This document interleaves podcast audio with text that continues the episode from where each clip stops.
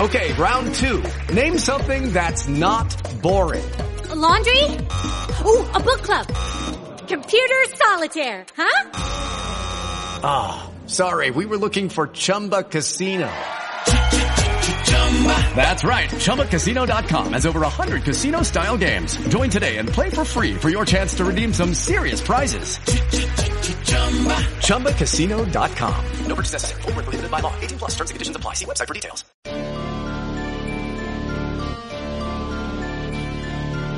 Are you searching for the best in online black radio? Then go to blacktalkradionetwork.com, helping you filter through the noise. Real talk Black Talk.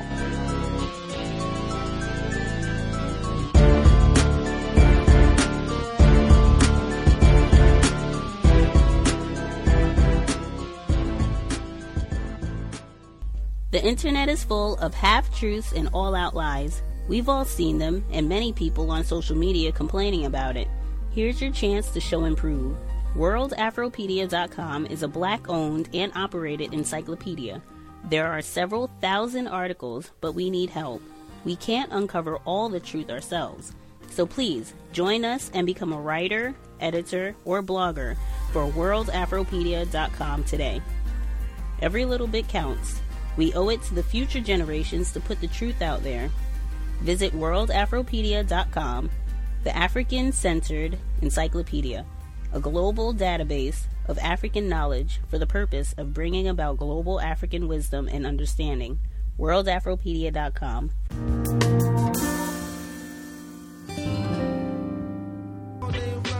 Context of white supremacy Gus T. Renegade in for another broadcast, hopefully to share constructive information on the system of white supremacy. Today's date, Friday, July 1, 2016. So I have been told this is our 11th study session on Harriet A. Washington's outstanding medical apartheid. Uh, we are on chapter 13, very beginning of chapter 13 infection and inequity, illness as crime. Uh, we are almost done. I think we only have uh, two sessions uh, after this, and we will be done. Uh, we will go ahead and get started immediately. Uh, again, this is one of the best books that I've read. I hope people are taking notes. If you actually have the physical copy of the book, uh, again, look through the references, the footnotes. it's just a lot of additional reading material if you want to get more research and learn more, see where she got some of her information from as we have been moving. if you have not had a physical copy of the book, this is one that you should get in your library. I insist every single black person on the planet should read this book, especially if you are going into healthcare. Absolute must have in your library. It has been a pleasure to read with you all. Without further ado, Harriet A. Washington, Medical Apartheid, Study Session number 11, Audio Segment number 1, Context of White Supremacy.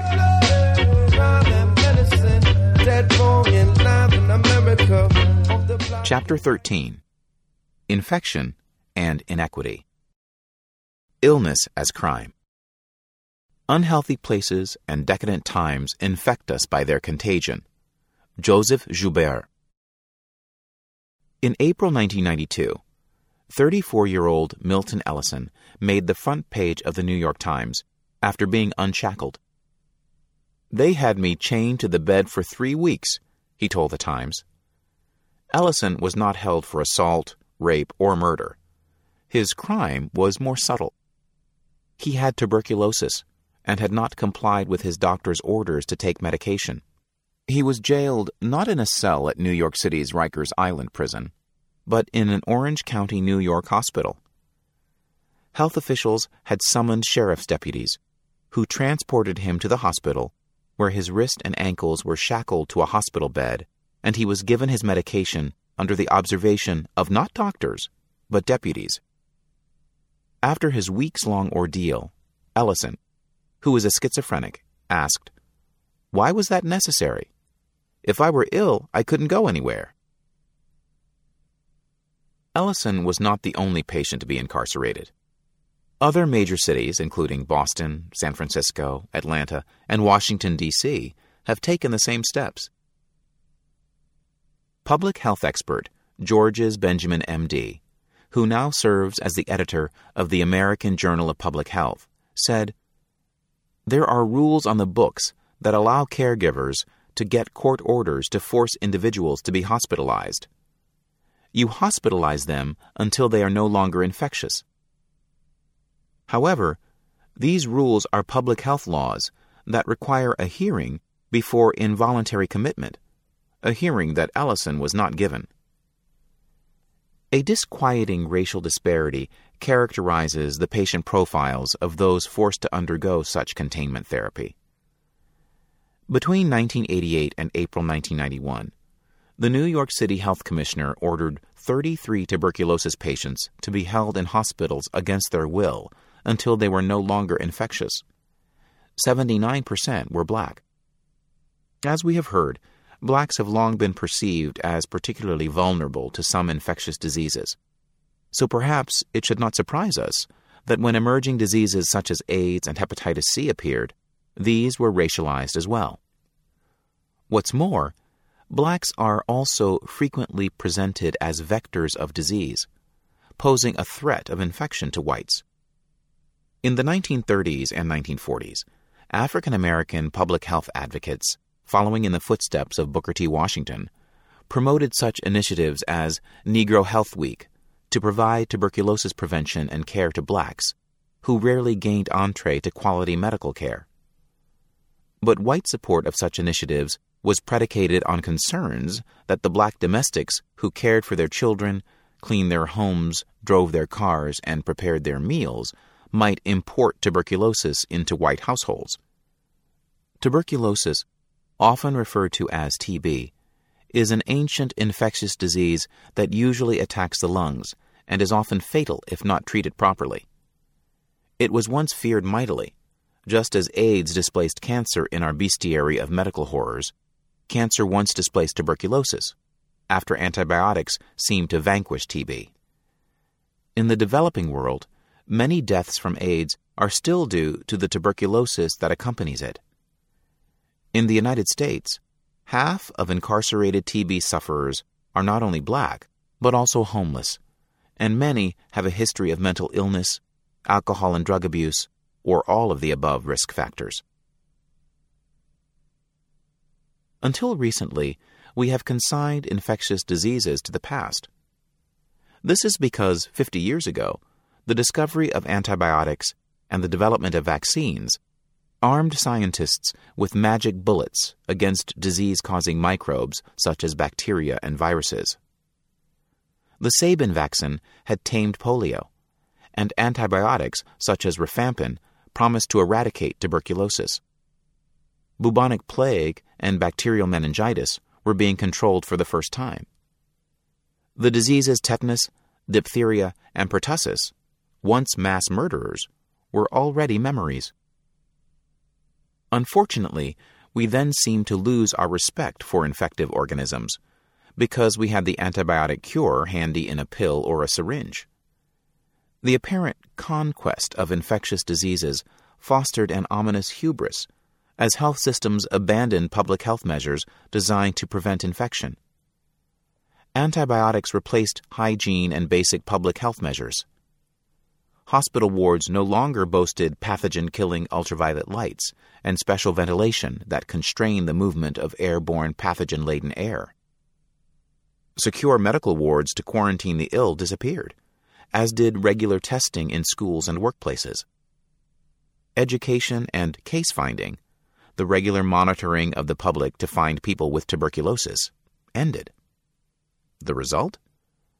Over a decade ago, we realized that profligate use of antibiotics and short sighted public health measures had combined to turn the common E. coli bacteria in hamburger into a killer, to transform the common Staphylococcus germ into flesh eating variants, and to summon even deadlier manifestations of diseases like tuberculosis from their ashes.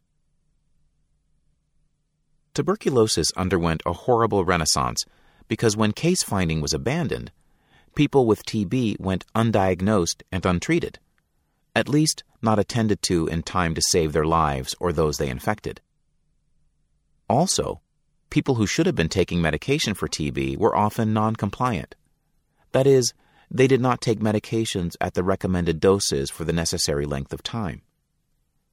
As a result, not all of their TB bacilli were killed, and the surviving TB bacilli were hardier and resistant to some of the drugs that had once vanquished them.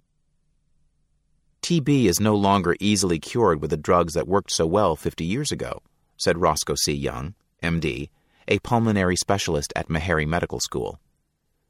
Instead of one drug taken for a short time, doctors now must use four drugs in a complicated schedule that can spread over years to treat this deadlier multi drug resistant tuberculosis, MDR-TB. We now have highly virulent strains of tuberculosis with the airborne propensity for spreading. AIDS has also abetted TB cases among African Americans. Two thirds of people with AIDS die of lung disease, and if they are African American, that lung disease is more likely to be tuberculosis than pneumocystis carinii pneumonia. Doctors invoke disease resistance to explain why they must reluctantly force treatment upon the drug resistant, such as Ellison.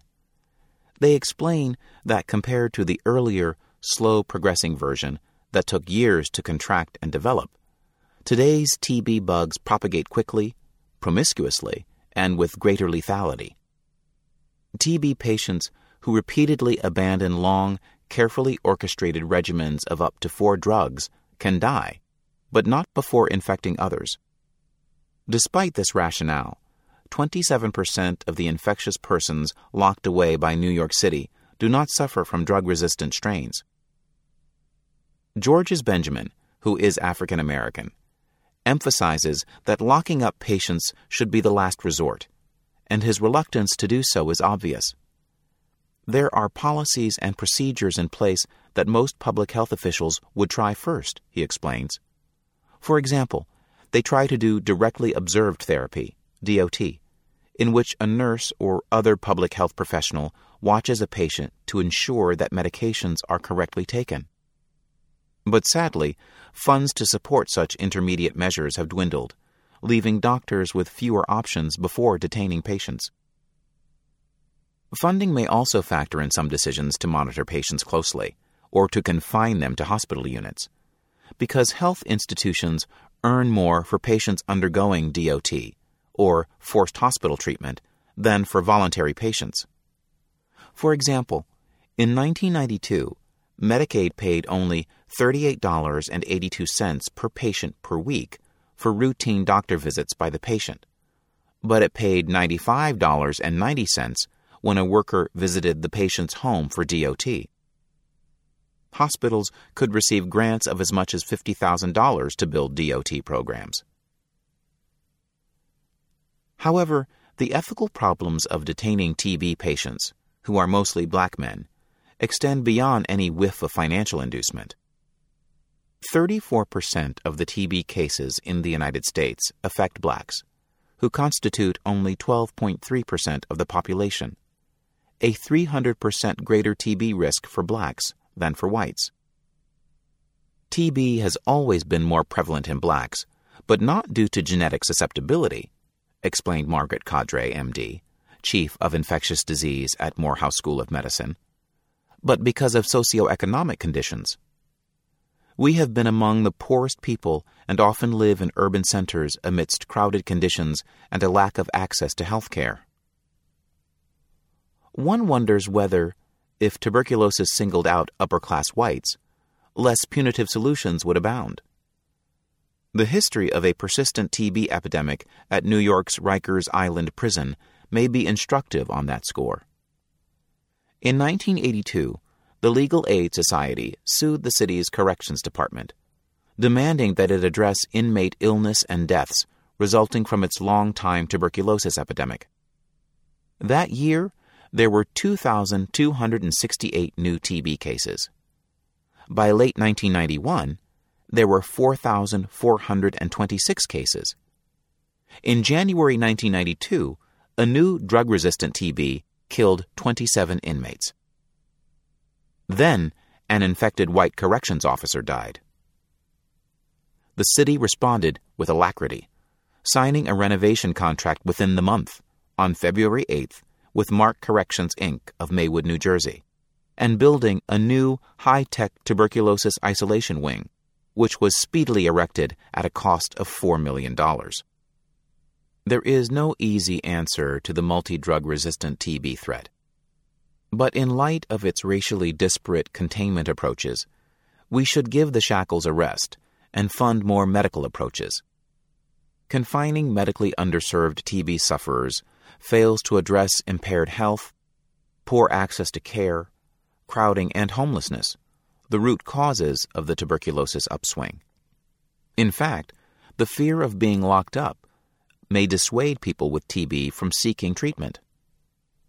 There are also slippery slope issues. We jail people with TB today.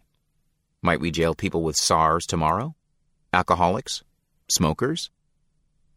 Less punitive practices and more medical solutions might include wide scale vaccination, a step that the government has so far resisted funding, probably because the Bacillus calmette guerin vaccine, the world's most widely used, is imperfect protecting only four out of five people vaccinated, and triggering a painful reaction called regional lymphadenopathy in a few.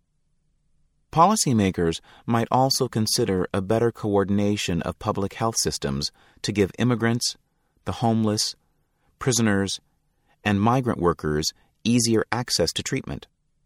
Currently, health policy simply abandons or incarcerates the infected as non compliant when they fail to scale the formidable barriers of cost and access between themselves and good medical care.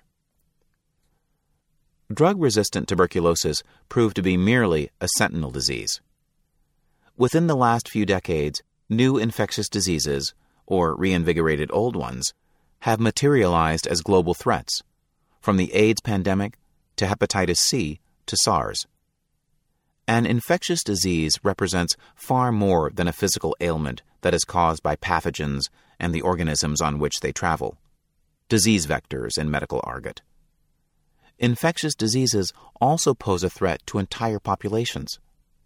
Their spread, prevalence, and treatment is closely linked to social factors, including crowding, poverty, inequitable access to medications, incarceration rates, women's rights, and a host of other political and social stressors. These threats have played out very differently for African Americans than for whites. And a few examples illustrate how biased research and inequitable policies have shaped the uncomfortably close relationship between African Americans and infectious disease. AIDS. In 2002, HIV infection outstripped the Black Death as the single deadliest pandemic in recorded history. According to the Joint United Nations Program on HIV/AIDS, 40.3 million people across the globe are infected with HIV, and 3 million died of AIDS in 2005. Sub Saharan Africa is the most heavily affected region because it is home to 64% of new HIV infections. Closer to home, HIV now constitutes the third leading cause of death for young adult African Americans, those between 25 and 44 years of age. In 2004, the CDC determined that most of the AIDS cases in the United States were diagnosed in African Americans. As this book went to press, AIDS was being diagnosed in black Americans at 10 times the rate as in whites. It is 25 times more common in black women than in white women, and 10 times more common in black men than in white men. Nearly all American children infected by HIV, approximately 83%, are black or Hispanic. But one reads more about the tragic plight of sub Saharan African children than about the children in our own backyards. This observation plays into a perception by many African Americans that because AIDS strikes the marginalized, concern and sympathy have been largely replaced by stigmatization, moral judgment, and deadly indifference. In the 1980s, however, AIDS was first identified in what was then an equally marginalized group gay white men. They were widely maligned as people with reprehensible lifestyles whose behaviors put them at risk for what was dubbed the gay plague. When it became clear that intimate relations between gay men and others were facilitating the spread of HIV into populations previously thought immune, such as straight whites, this misplaced moral disdain escalated into accusations that gays were sources of contagion and that their behavior needed to be constrained by public health laws. The debate was encapsulated in San Francisco journalist Randy Shilts's controversial social history of the pandemic's early days, and the band played on. Shilts detailed the role of Gaetan Dugas, known as Patient Zero, who knowingly infected many other men. But gay men's behavior was not heavily circumscribed, because fierce debates over the human rights and dignity of gays ensued, and thus few of the proposed constraints were enacted into law. Bathhouses that facilitated anonymous sex were closed, but the public health department made no attempt to trace men's sexual contacts, to quarantine those infected men who refused to protect their partners, or to force men to divulge their HIV status. Certainly no one was jailed. In fact, Cuba was almost universally condemned for its claim that it had contained the HIV epidemic by quarantining the infected. Thus, the standard public health tactics of infection control, including contact tracing and selective quarantine, were rejected in the early days of the epidemic when they might have had the most usefulness in stemming the spread of the pandemic. However, the focus of the pandemic shifted as black people were infected in large numbers, and they became identified with the vectors of the disease. HIV was very early posited to have an origin among people of color, though it was first found among whites. By the late 1980s, medical journals and news media referred to several classes of the HIV infected. There was early and frequent reference to innocent victims of AIDS, which intimated the existence of other, presumably guilty, victims. The innocent included infected children such as Ryan White and such sympathetic exemplars as Kimberly Bergalis. What they had in common, besides media sympathy, was white skin and virginity. Ryan White was a 10 year old boy who had been cast out of his school because of his HIV status, and whose family had been persecuted by fearful neighbors. This sad tale of cruel discrimination against a sick child was narrated by newspapers and television everywhere, and was punctuated by frequent reminders of his innocent status. He had not contracted HIV from a sexual encounter or injected drug use.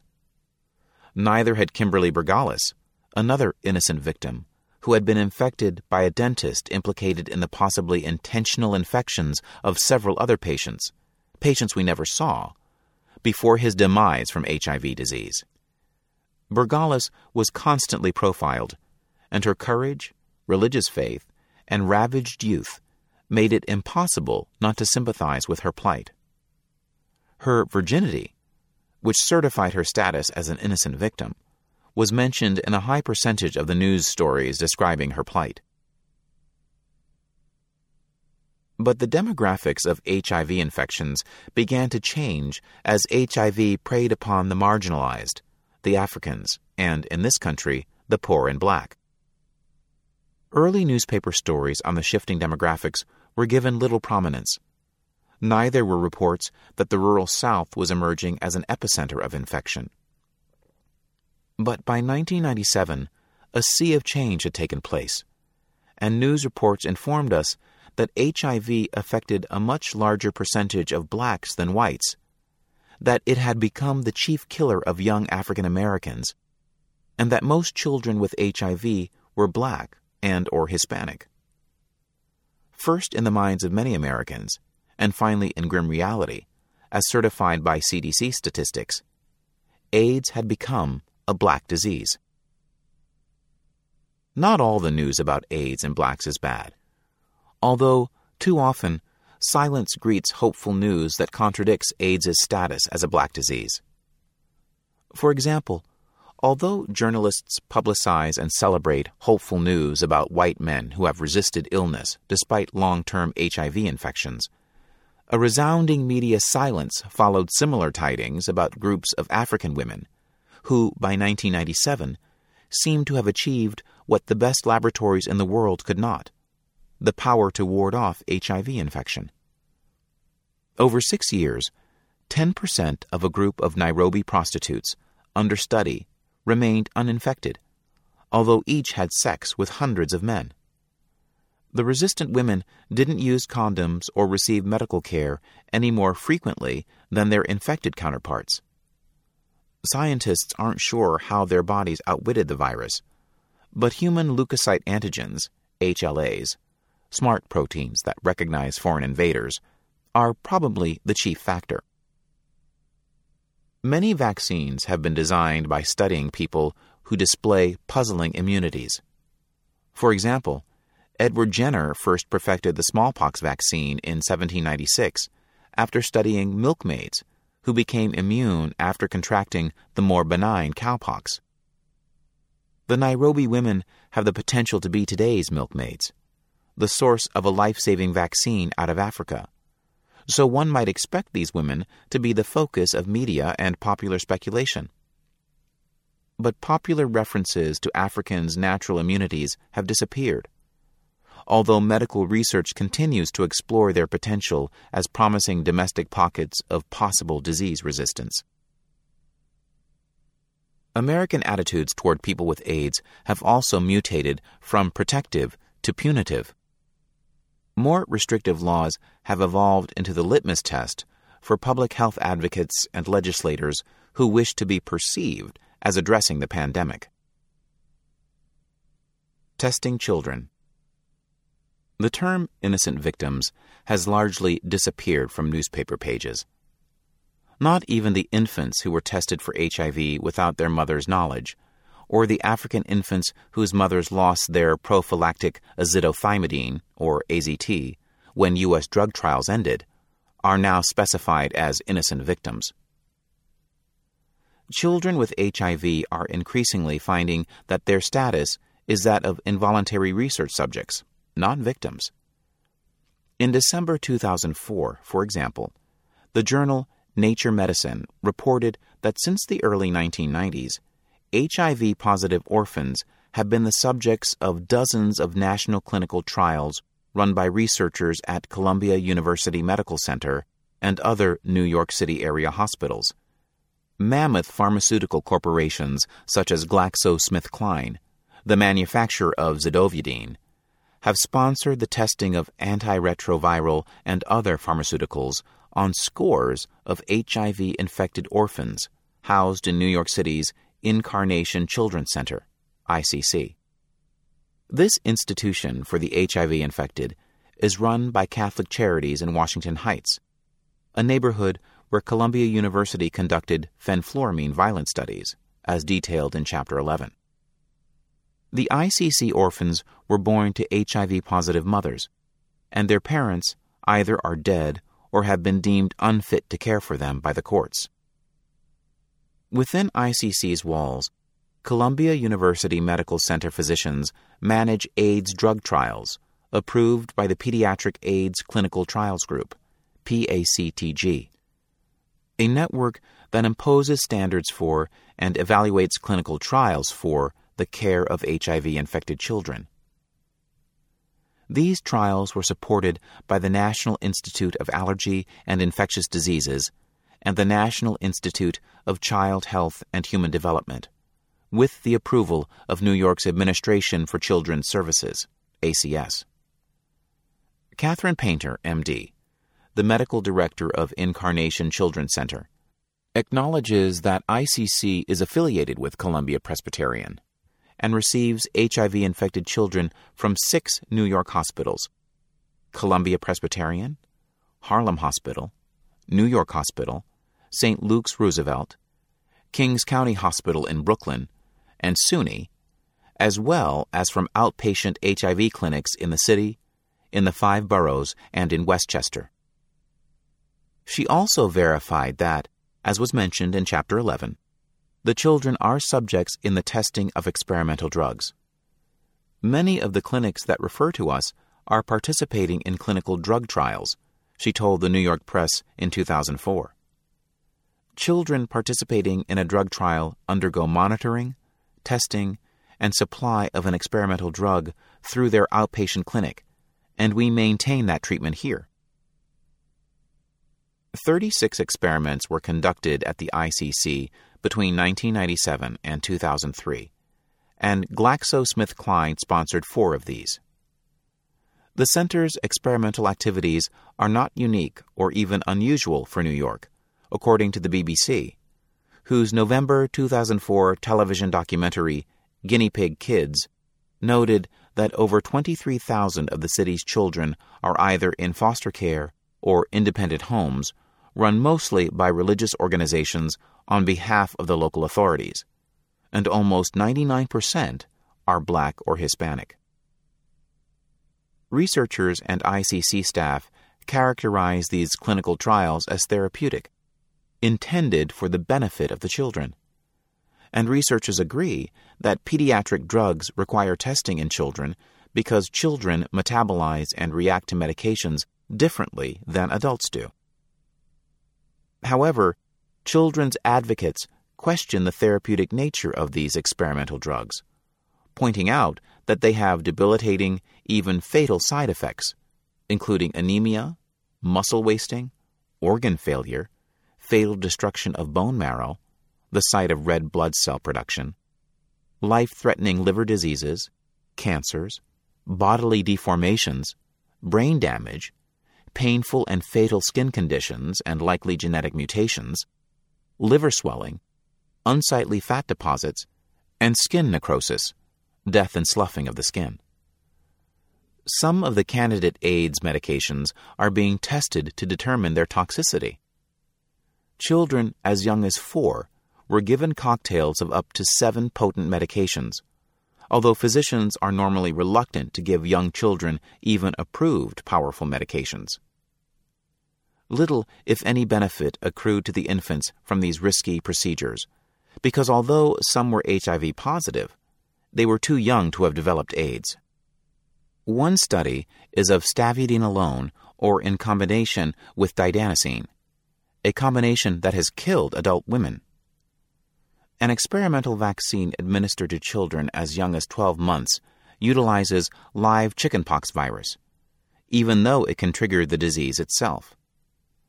A study titled HIV Levels in Cerebrospinal Fluid required that infants undergo a spinal tap, a risky, invasive, and painful procedure.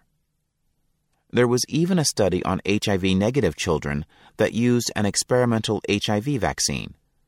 By law, such a non therapeutic study on healthy children can convey only minimal risk, but the vaccine's risks are unknown. Also, some of the experiments did not involve HIV therapeutics. One drug trial tested a herpes medication for tolerance, safety, and pharmacokinetic information. Another investigated reactions to a double dose of measles vaccine in six month old infants. For its part, Columbia University released a statement denying that the drug's side effects were serious enough to warrant discontinuing treatment. However, this should have been the parents' call, not the universities or the ICC's. But guardians and parents who adopted HIV infected children have found the ICC, ACS, and researchers arrayed against them when they have tried to take children off medications they found to be harmful. In explaining her take on this struggle, Dr. Painter has said, We're having an increase in referrals over the last years to deal with medication adherence. There are a fair number of children whose HIV illness may be well controlled, but whose families are experiencing difficulty complying with the child's medication regimen. By referrals, Painter means children who are torn from parents and returned to the various agencies when these parents and guardians balk at dispensing the investigational drugs. Federal law gives parents the ultimate right to decide when the promise of an experimental treatment exceeds the risks and side effects, and gives them the right to withdraw a child from a clinical trial at any point in the experiment. But most of these children have no parents, or their parents have been deemed unfit by the courts to care for them. The children are too young to give legal consent to participate in the HIV studies and their legal guardian is the city, or an allied governmental agency, which is the same entity that has committed to conducting the trial. The New York City Department of Health enrolled the children in drug trials in the early 1990s, and the city's ACS gave permission for the ICC children to be used. The agency receives funds for hosting the trial and needs a minimal number of subjects. Therefore, it should not also be the arbiter of the children's participation. It is not disinterested and cannot be objective. Yet the agencies are allowed to enroll the children as research subjects en masse, although federal regulations require individual consent for each child.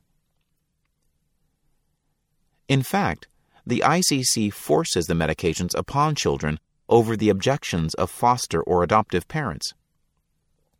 Mona Newberg, a New York City teacher, adopted her great grandniece and great nephew and removed them from the ICC in 2002. She refused to sign papers permitting her children to be used in AIDS experiments, but told a journalist in the fall of 2003 that ACS has signed for me when I didn't want to give Sean, her adopted son, drugs. When I said no, the ACS caseworker grabbed the form and said, I'll sign it. You don't need to. They're always switching medications. They never ask me if it's okay. Jacqueline Herger is another foster parent, and one with a unique perspective. She is an experienced pediatric nurse who worked at the ICC for years before she fostered two children as a prelude to adopting them. One Saturday morning, ACS came to the door accused her of child abuse, and seized her children. Her crime? She had withdrawn them from the experimental AIDS medications and insists that they had become happier and healthier. As a medical professional, she is better able than most to ascertain whether the benefit of an experimental drug justifies the harm it is doing the child. But ACS has prevented her from seeing her children. Painter seems to validate Herger's accounts when she describes the ICC policy toward compliance with the investigational drugs.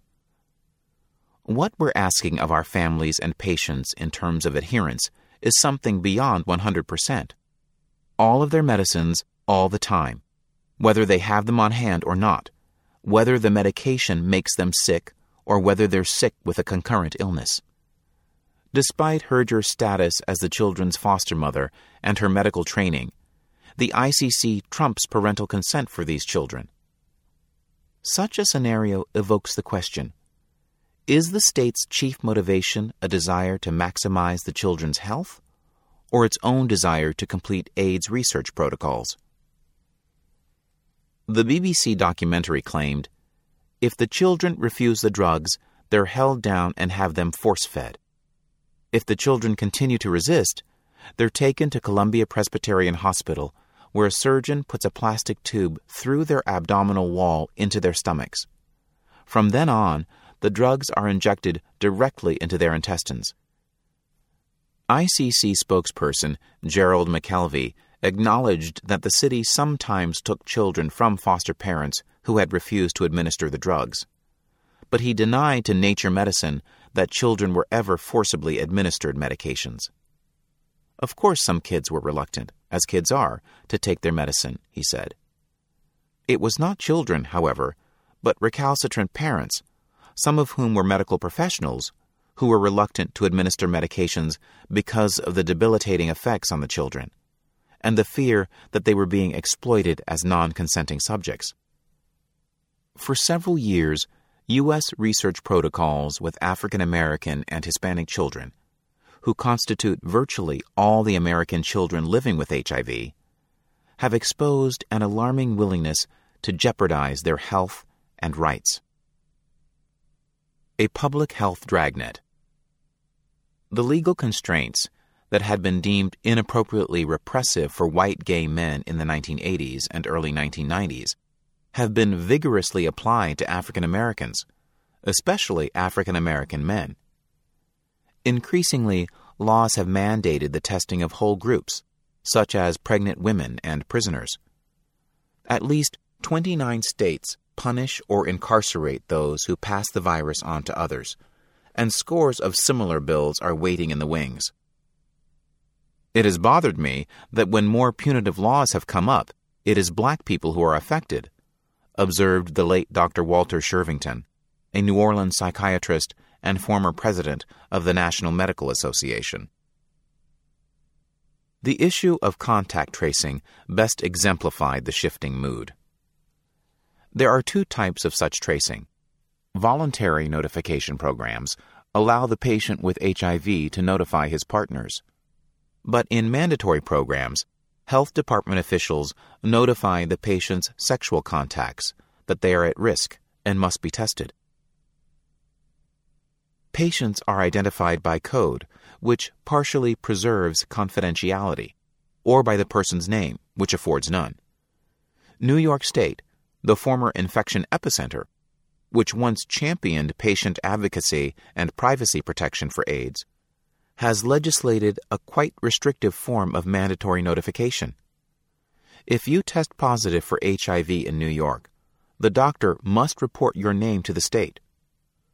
The county health department obtains the names of your sexual contacts and informs them that they are at risk and need testing. Contact tracing is an uncomfortable but essential technique of infectious disease control because it attempts to bridge a real information gap. The February 1998 Archives of Internal Medicine revealed that four out of every 10 HIV infected persons fail to warn partners of their status, and that only 43% of these silent carriers use a condom. Blacks, men or women, are even less likely than whites to alert partners of their HIV positive status.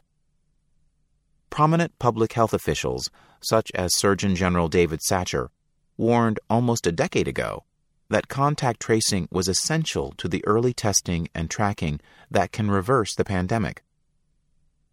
In 1996, Satcher observed, We're getting to the point where we have to have a better form of identifying and treating AIDS. But to be successful, we have to treat it like other STDs. However, he added, we have to be able to ensure confidentiality. Patient confidentiality is a medically sacred article of faith that physicians never abandon lightly. Why then have these laws abandoned the concept? The CDC was affected by pressure from conservatives who controlled the budgets on Capitol Hill, explains attorney Mario Cooper, a Harvard AIDS Institute advisor and the founder of Leading for Life, an advocacy group for blacks with AIDS but they have made a huge mistake in aggressively pushing it without a fundamental understanding of its impact on people of color. Many in our community don't get tested for STD and AIDS. They see such programs as monolithic institutions that grew out of Tuskegee experiments. Notification laws were also problematic because they relied upon overburdened public health departments. This curiously pathologizing stance toward infectious disease indicts African American behavior as criminal rather than addressing health behaviors supportively in the more usual public health mode, which utilizes intervention. Today, epidemiological discussions focus on the high rate of AIDS in African Americans and in Africans, which is necessary and appropriate. But these discussions also pair the high rates with drug use and profligate sexual activity in the face of a resounding silence on other important issues, such as lack of access to medication and medical care, an inequitable economic and human rights climate, and even dangerous medical practices, which are discussed later in this chapter. The dearth of consistent, high quality care for HIV infection in inner city areas is simplistically ascribed to black fear and distrust of medical treatment and research. such problems as limited access to life saving antiviral drugs get short shrift. Overburdened or bankrupted AIDS drug assistance programs that are charged with distributing effective AIDS medications sometimes find themselves unable to do so, even though the cost of these drugs has fallen dramatically over the past eight years. There is little discussion of how best to lower the high rate of HIV infection in children. Silence governs those risk factors that cannot be laid to a blame the victim paradigm that emphasizes patients' high risk behaviors. This blame the victim approach to AIDS control has backfired by instilling denial or a false sense of security in many African Americans. HIV infection has been saddled with so much cultural baggage that many people believe it strikes only the sexually promiscuous, drug addicted, desperately poor, or immoral people. Many black people cannot believe diseases such as AIDS or hepatitis C can affect someone like me. News accounts feed this misconception by focusing on black people with HIV who live in squalor, have lost custody of their children, and who turn to crimes such as prostitution to feed a drug habit. So do many narrative driven medical journal accounts. These tragedies are real but they are far from the whole story. Because a single act can transmit infection, sexually transmitted diseases, STDs, can affect anyone who is sexually active, not just the promiscuous. Church going grandmothers can be infected as surely as club hopping Romeos. But they may not realize this, and so may not take steps to protect themselves. AIDS in the laboratory. Poorly performed medical research has fed the high rates of infection among African Americans, and it also has fed the low rates of appropriate treatment that have plagued blacks from the first days of the epidemic. The U.S. medical establishment has failed to provide African Americans with equitable attention, testing, medications, and recruitment for medical trials. But these failures have been ascribed to African Americans themselves in the medical literature and provide another manifestation of the blame the victim mentality. Misguided research has caused HIV therapy to be withheld from blacks, even as it has heavily ladled guilt for the spread of AIDS upon their shoulders. For example, in the early 1990s, a Johns Hopkins study revealed that HIV positive whites but not blacks, were doubling their survival time by taking AZT. Conventional wisdom has long laid this disparity at the feet of African Americans by insisting that blacks resisted taking AZT, later to be known as zidovudine, because of fear and distrust engendered by the U.S. PHS syphilis study at Tuskegee.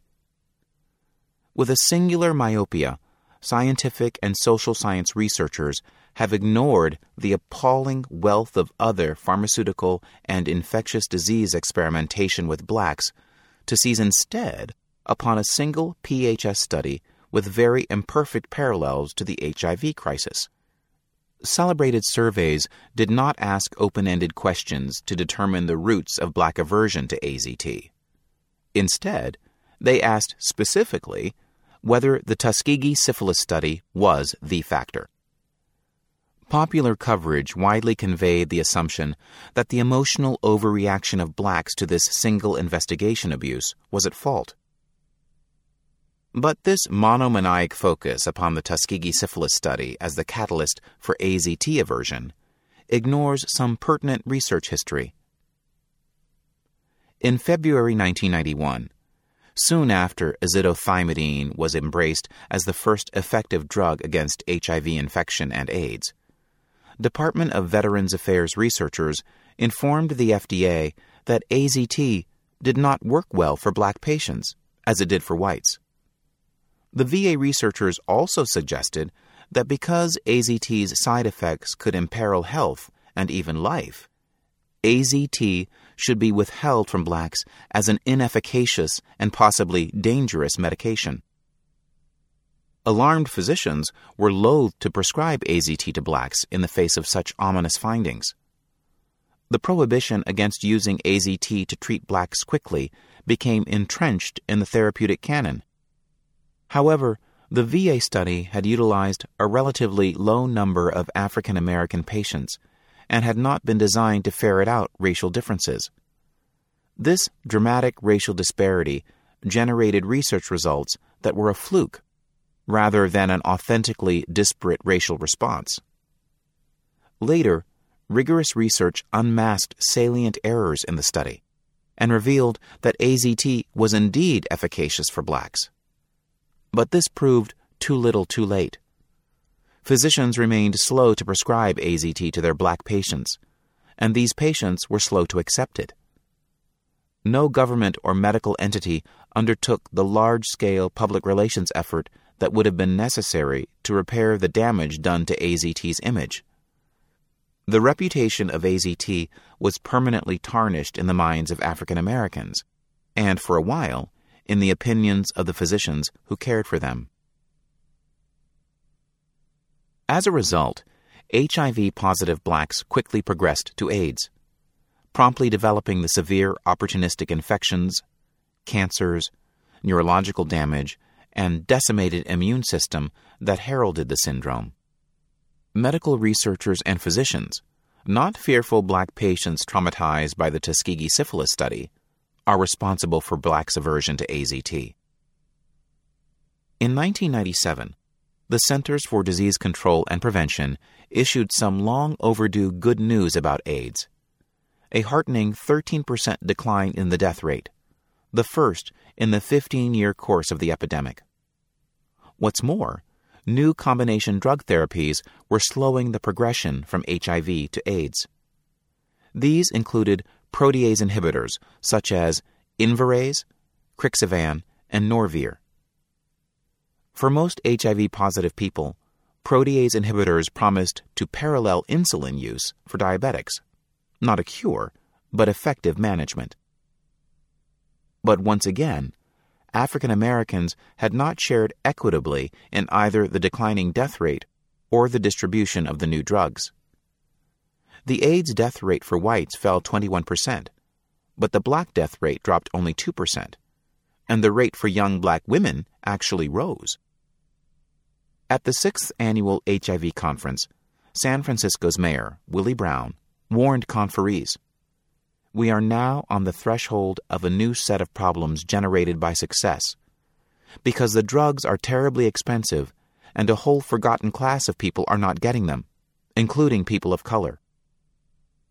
Dr. Wilbert Jordan, director of the AIDS clinic at Martin Luther King Charles Drew Medical Center in Los Angeles, predicted protease inhibitors are very expensive, about $14,000 a year and the majority of people who won't get them are drug users, especially in the black and Latino populations.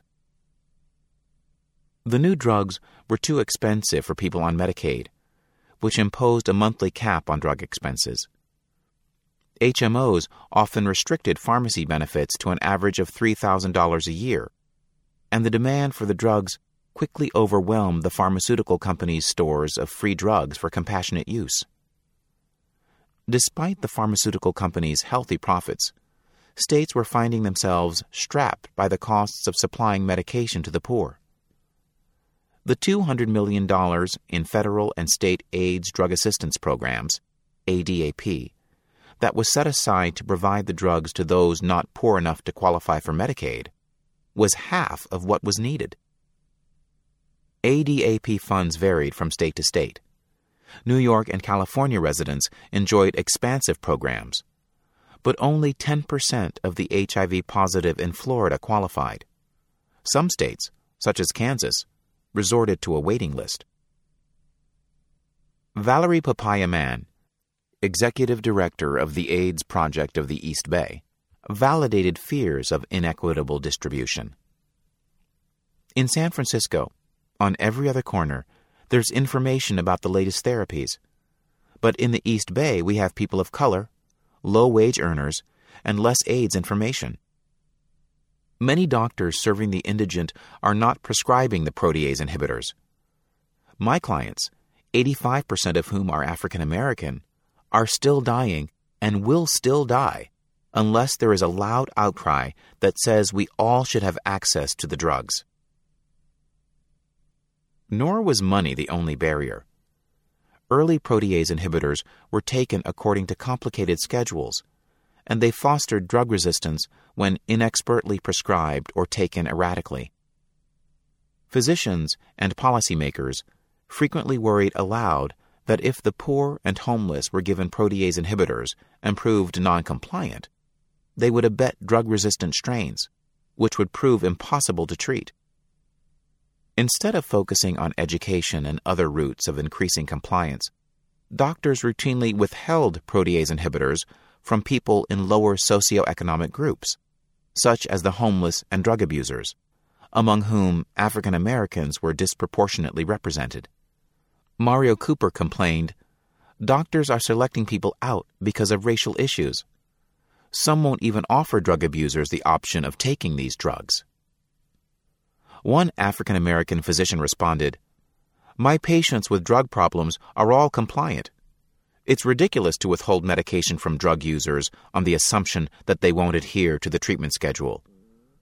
Who understands the importance of taking drugs on time better than an addict? The prices of life sustaining HIV medications have fallen dramatically since the fall of 2000 because of international competition between generic and proprietary drug manufacturers. Now the price of AIDS therapy costs as little as $140 annually and is within the reach of all African Americans. The abandoned vaccine. But new barriers to effective treatment threaten to replace the old ones, and many suspect that at least one is being driven by research biases against black patients.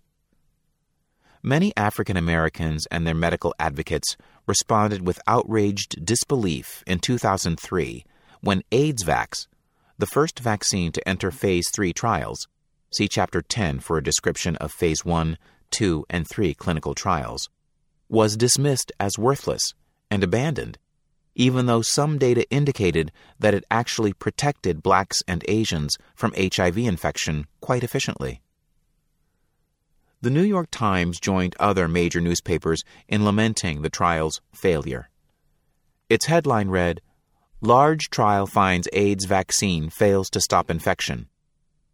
And the trial's dramatic success in African Americans and Asians was buried within the story, surrounded by qualifications and vague expressions of skepticism.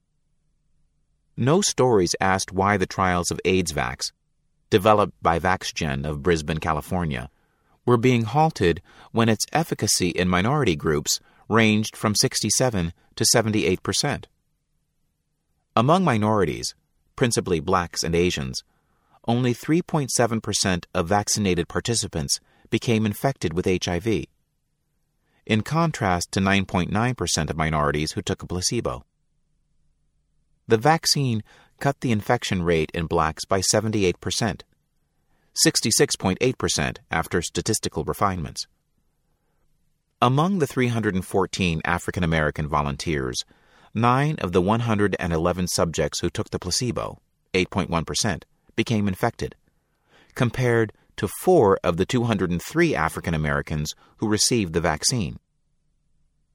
VaxGen said the vaccine protected two thirds of African American, Asian, and mixed race volunteers just 500 minority subjects participated, but the results were still statistically significant and carried at most a 2% possibility that the heartening results arose by chance.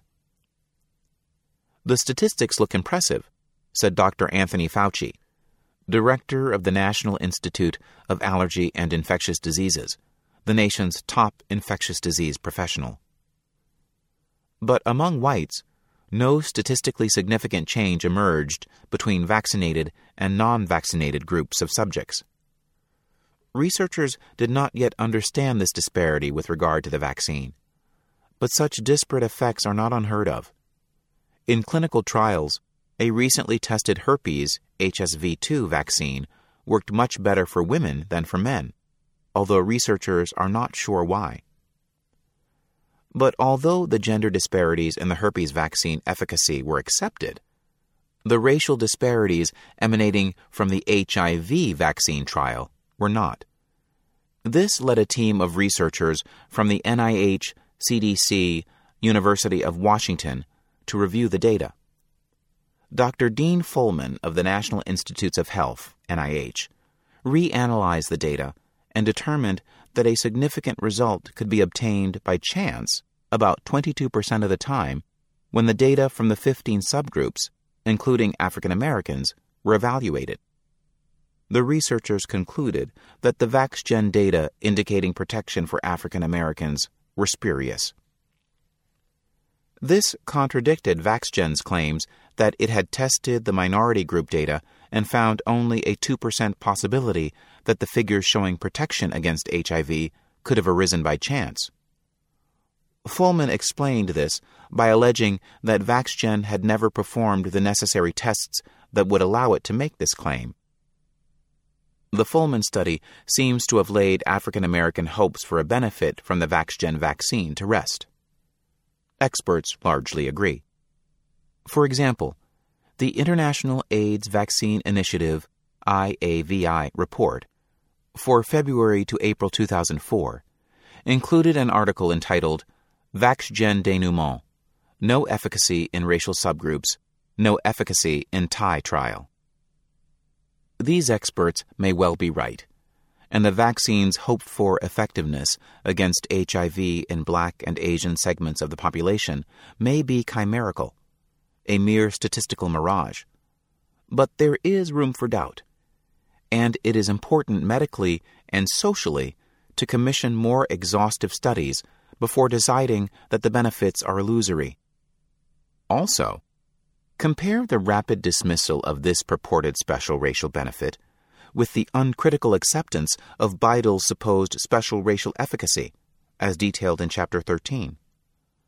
One can then understand why some wonder if factors other than scientific rigor are driving the decisions. Incorporating larger numbers of African American participants could help resolve any ambiguity. Despite the widespread assumptions that African Americans will not participate in clinical trials, especially HIV trials, some researchers are very successful in recruiting black subjects. Emory University professor Otis Brawley, MD, consistently recruited a large percentage of black research subjects while he was director of the Office of Special Populations Research at the National Cancer Institute. Doctors LaSalle L'Enfant and Clarence Grim, among others, regularly meet or exceed their ambitious goals for minority recruitment in clinical trials. A New York Times article by Linda Villarosa has documented successes in African American recruitment by scientists such as Dr. Beryl Koblin, principal investigator of Project ACHIEVE, and Elmerline Robertson, an outreach worker at the University of Illinois at Chicago they recruited hundreds of HIV trial subjects, 84% of whom were black women. Such programs demonstrate that even more blacks can be recruited when others invest in the trust building that has worked for them and adopt large scale recruitment efforts. Social justice demands continued evaluation of AIDSVAX, even if it does help only minorities. After all, African Americans do not represent a minority in the AIDS crisis. They constitute the majority of the people with AIDS in this country. Also, research abounds for infectious disease therapies that work well for whites and not for blacks. For example, beta interferon research escalates steadily, despite the fact that the drug is much less likely to rid infection from African Americans with hepatitis C than from their white counterparts funds and resources are constantly spent on refinements of the drug, as they well should be, because doing so helps protect a good portion of the population. However, more research and resources should go into finding therapeutics that work for African Americans, who suffer disproportionately from HIV infection. Also, should the factor that heralds AIDSVAX success in minorities prove real, not an artifact, it may not be biological or racial at all. It may well be a behavioral or environmental factor that can be adapted to other ethnic groups as well. Therefore, if this vaccine is ultimately shown to work for minority group members, a way might be found for it to protect whites. Even should the effectiveness prove to have a biological basis, it will probably, like most racial features, prove to be very imperfectly correlated with race. Whites will benefit from it too. Finally, the world is watching our decision on AIDSVAX. The World Health Organization mounted a 3 by 5 initiative to treat 3 million people with AIDS by 2005, and an effective vaccine would be an essential tool in the global struggle with AIDS. But we have an ugly history to overcome. The United States has consistently tested candidate medications tailored exclusively to the needs of the developed world by using the bodies of poor third world denizens who are desperate for any type of medical attention. We have a moral obligation and a redeeming moral opportunity to ensure that the vaccines we design and adopt are vaccines that work for the most endangered populations. Enabling the production of such vaccines for the medically underserved at home is a good place to start. Context of white supremacy. That is the first audio segment. Uh, we will pick up uh, once we have our dialogue, what have you. Folks have anything they want to share, we'll be right at the beginning of chapter 14. Uh, if you if you uh, have commentary you would like to share, uh, things that stood out, uh, feel free. Chime in. the number to dial 641 715 3640 and the code is 564943 pound. Press star 6 if you would like to participate. Uh, that number again, 641 715 3640. The code is 564943 pound press star 6 if you would like to participate. Uh, if you do not want to use uh, your phone, you can use the free VOP line. Uh, it's linked at Black Talk Radio Network. The address, if you need it, is tiny, T I N Y, dot cc forward slash one race, and that is the number one. Uh, the address again, tiny, T I N Y dot cc forward slash one race, and that is the number one. Uh, when you put that address in, look on the left side of the page, you'll see the link uh, for the free VOP line. When you click that address, it'll open a tiny window on your screen. Select the drop down menu and you will uh, see the number that I just gave out, which again is 641 715 3640. The next line, it will ask for the code. That code again is 564943. Once you put in the code, the next line, the final line, it will ask for name you can click random keys. Uh, you can use a real name if you're comfortable with that. You can use a nickname, uh, whatever you're comfortable with. Uh, once you get all that entered, click the green button at the bottom. It will connect you to the live broadcast line. Uh, you should be able to hear us live. It is the same procedure. If you would like to participate, you'll see the dial pad on your screen. Press star six. When you do so, uh, you will hear an audio prompt to press the number one uh, you do that, I'll see your hand on the switchboard, and we'll be able to get you on the screen. I feel like I have a, a sneeze coming. Uh, excuse me. Right on, folks. Uh, would like to participate. Might have one more. Hopefully, uh, folks can chat. I can hit my mute button and clear my sinuses. Um, if folks have commentary they would like to uh, share, all the people who dialed in with a hand up should be with us. Uh, feel free to participate. Let's see. Uh, okay, yes, everybody's line should be open. Got you all. Everybody should be with us. Have you heard? Yes, sir. Okay, I'm gonna be very quickly. I'm Smith in New York. Um, you know, if you ever wonder why, um, when they do these um, this research and, and stuff, they always use um, white rats. You know, they're not trying to find cures for black people. You know, they're not using darker animals to do this research on. They're using like, the least melanated animals they can find to see if this stuff works. And I would contest that if they found things that did work exclusively for black people, um, they would never let that hit the streets anyway. Um, they're not trying to help us in any way, shape, or form. Um, but um, just hearing how such disparity and um, the medicines that work for whites that don't work, same medicine doesn't work to, to um, cure the same condition in a black person is definitely done by that's done deliberately.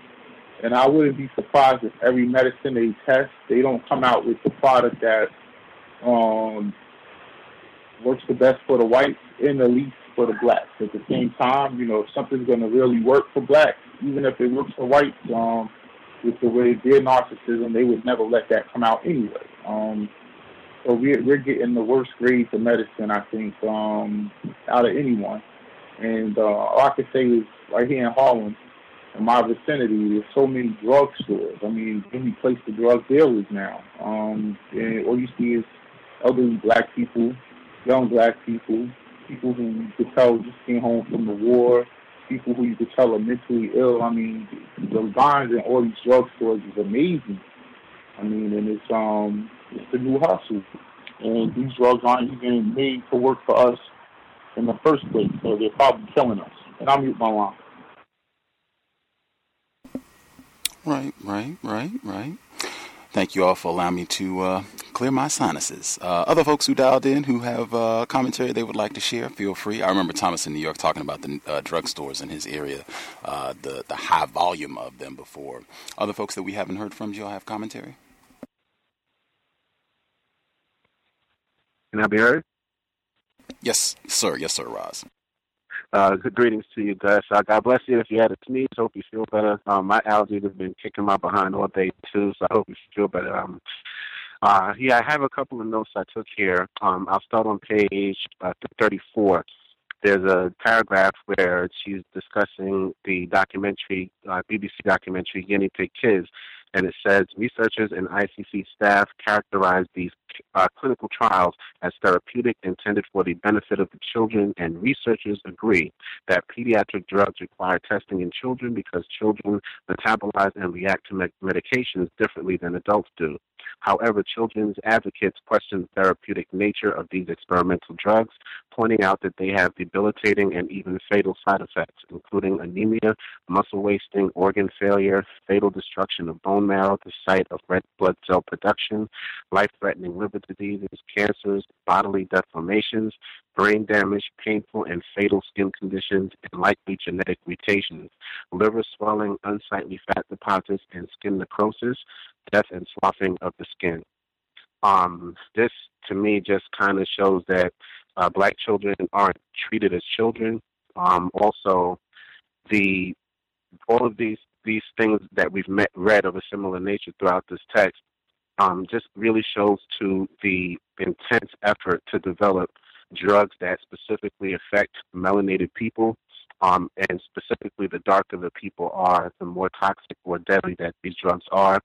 And um, even the fact that they said this, these some of these drugs also created genetic mutations obviously they must have been studying the effects of these things on a genetic level in order to even ascertain that they were causing genetic mutations. So this really really goes back to um, melanin apocalypse and that whole discussion with that sick white terrorist in regards to the books that he wrote.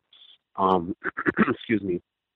On the following page, uh, 335, there's a brief paragraph that says, for its part, Columbia University released a statement denying that drugs, the drug side effects were serious enough to warrant discontinuing treatment. However, this should have been the parents' call and not the universities or the ICC's. But guardians and parents who adopted HIV-infected children have found the ICC, ACS, and researchers arrayed against them when they have tried to take children off medications they found to be harmful.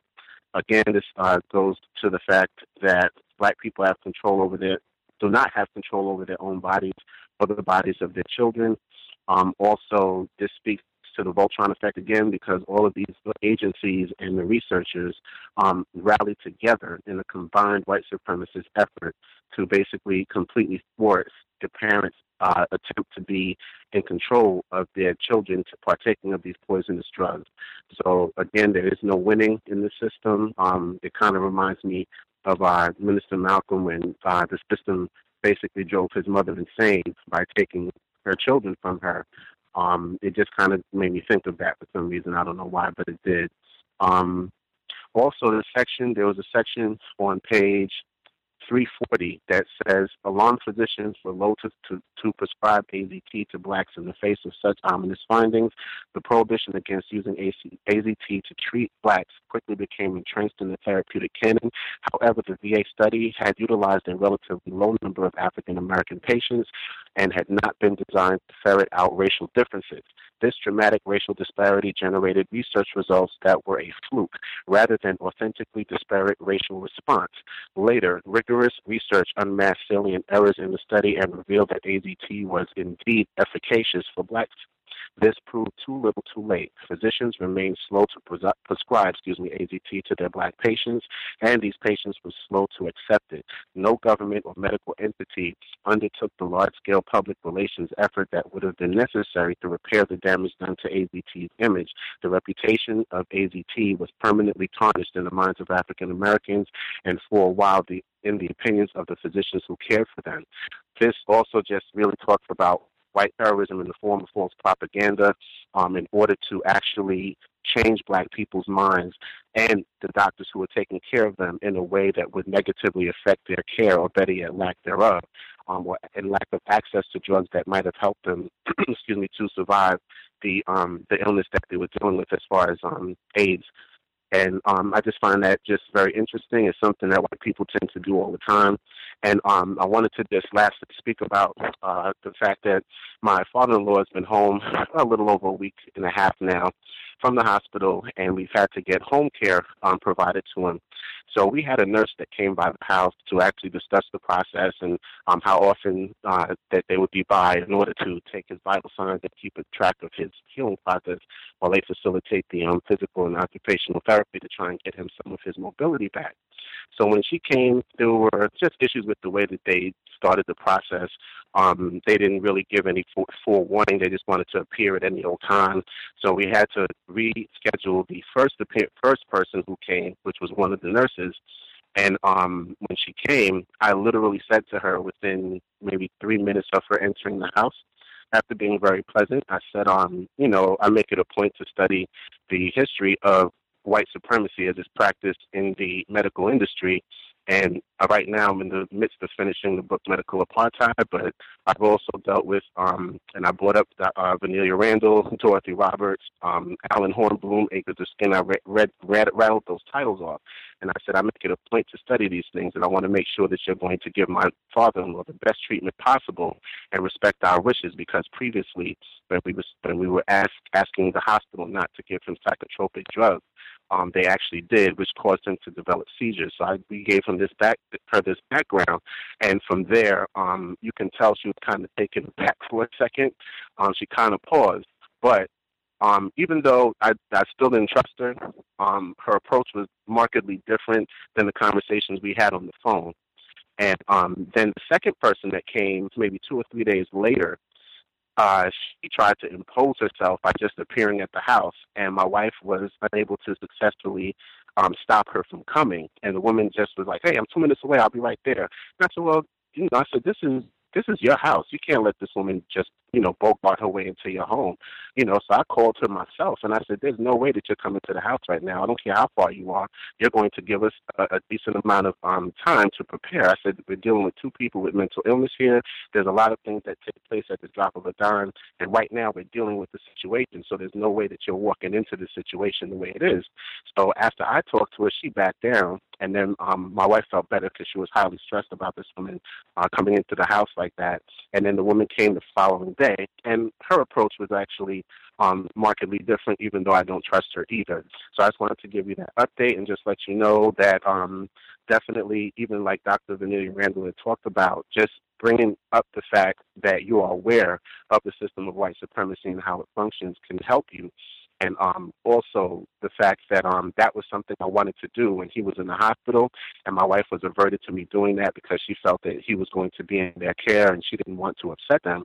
And I was trying to help her understand that it's not about upsetting them; it's about letting them understand that we have a knowledge of what they do to our people. And I actually brought up the fact that they administer different um, uh, drugs and different toxic substances to our people unbeknownst to those people. So I said those exact things to the nurse. And when I said these things, obviously it had an, an impact on her. And I said that was the same impact I wanted to have in the hospital. So I think now that this happened with the uh, physical therapy situation, my wife better understands why I wanted to take that pro- approach in the hospital. And I think, God forbid, we have to go back to the hospital with anyone. She will not be averted to me saying something like that to the doctors or medical practitioners working with my family. Thank you very much for listening to what I had to say, and um, I'll meet my line there.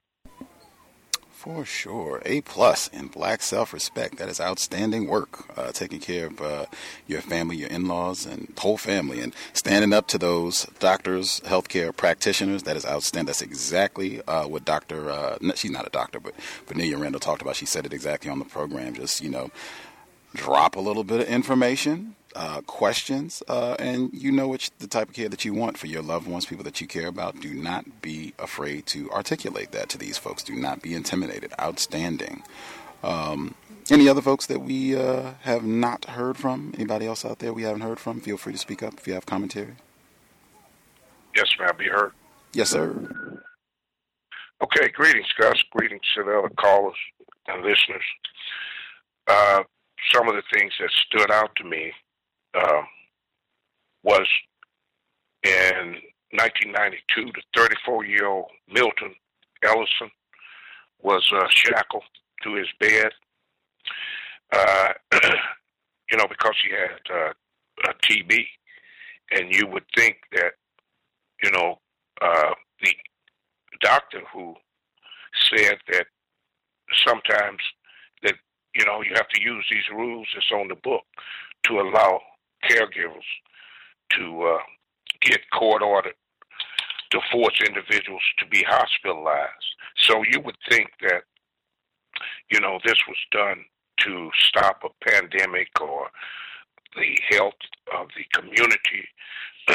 but then again, when you look a little closer, you find out that uh, they had ordered 33 tuberculosis patients to be held in the hospital against their will, and that 79% of them was black. And then that white support for the initiative was predicted on concerns that the black domestics who cared for their children, cleaned their homes, drove their cars, and prepared their meals might import tuberculosis into white households and that would be uh, the main reason why they would be shackling people to the bed. These uh, uh, infected uh, blacks, you know, which they considered to be vanguards of all these diseases. We have to take drastic means. Uh, that's just the way the white supremacist mind works. And when we get over here to uh, well, one another thing that uh, DOT, the directly observed therapy, where a nurse would uh, from the public health professionals would show up and and help the uh, the patients. Turns out that you know that was uh, had monetary uh, motives because you could actually get more from the worker going to the patient's house than the patient using Medi- Medicaid and then a routine doctor's appointment. So then again, you see a blatant disregard for the health of black people, but uh, uh, monetary gain uh, being made from the demise of black people. And uh, what I do like about uh, Miss Harriet Washington is she gives uh, some conclusions or some uh, some type of solutions to some of the problems in her words. You know, like in on page 329 when she said public policymakers might also consider a better coordination coordination of public health systems to give immigrants, homeless, prisoners, and migrant workers easy their access to treatment. Currently, health policies simply abandon or incarcerate the infected as non-compliant when they fail to scale the informable barriers of cost and access between themselves and good medical care. So it's just that if you're black and you're poor in this society, you're just going to be relegated to the bottom of the rung. And uh, they just don't care. And I found it alarming that on her section on AIDS, she didn't mention Dr. Robert Gallows, who was responsible for, you know, linking uh, this HIV and AIDS because, uh, as we know, HIV is a virus and then AIDS is a syndrome. So there's some uh, speculation on whether or not uh, HIV even leads to AIDS. Uh, I guess most people assume that it does, but it's very suspicious that the Epic Center, uh, they so called the Epic Center, would be in mostly predominantly black areas, such as the New York City, and then later on, I think Atlanta. Uh, she did mention uh, this uh, white uh, terrorist, uh, Gaétan Dugas, the patient zero, who knowingly infected other men. You know, white Canadian terrorist that uh, she didn't mention that uh, they didn't track this guy down until March of 1984, and that was the month that he had died. So he was able to uh, terrorize uh, a lot of uh, gay men and spread the disease. And by him being white, uh, somehow they could not track him down and, and and put a stop to him. And then they want to mention out of all the uh, black people that uh, had AIDS or HIV, they want to mention the two innocent victims, Ryan White and Kimberly uh, Bajersley, uh, Berkeley. Anyway, these two white innocent victims all the media attention, and then there's thousands of black people that probably uh, and most likely uh, acquired this disease or condition in a similar manner. Just as though uh, the journalists would publicize and celebrate a hope for news about white men who had resisted illness despite long term HIV infection. But the same media was silenced when it comes to uh, talking about a group of African women in 1997 that seemed to have achieved achieved what the best laboratories in the world could not. They were not infected with the AIDS virus, although coming in contact with it several times. So we're starting to see, you know, again, you know, a deliberate attempt to minimize uh, the dangerous and uh, perilous uh, conditions of black people, even to the point of lying about uh, pharmaceutical tests that is supposedly uh, to help black people, but had no effect on white uh, participants. Uh, we would have to be concerned about something like that. and then to have you as uh, black activists or whatever to demand that the pub the public look into uh, this type of uh, treatment where it may or may not be effective uh, towards you, but you can just see the uh, intentional disregard for the health of black people. And then uh, it's just atrocious the way that they uh, do the kids, the ones that are affected with with AIDS, even going so far as to uh, do spinal taps on newborns. I mean, it's just it's past immoral and inhumane. But the HIV infection had been saddled with so much cultural baggage that many people believe it strikes only the sexually promiscuous, drug addicted, desperately poor, or immoral people. Many black people cannot believe diseases such as AIDS and hepatitis C can affect someone like me, she said.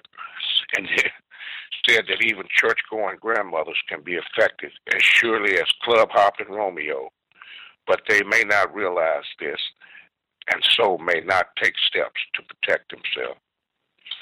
I'll mute my line now, Gus. Uh, thanks for taking the call. For sure, for sure. Uh, that is a good point about Mr. Galileo. Even I don't, unless you know, I did a poor job reading. I don't even remember her bringing up the uh, connection that AIDS came from monkeys. I know that remains a, a, controversial aspect of all that as well. That seems to tie in directly with a lot of what we heard throughout this book and the white supremacy and comparing black people to apes and all of that, and black people always being the source of these uh, diseases that could threaten white civilization. But uh, it, unless you all heard it and I just missed it, I was you know sleeping or whatever, and she glided over it and I just didn't pay attention. Uh, did uh, we miss anybody? Anybody else have a hand up that we uh, have not heard from?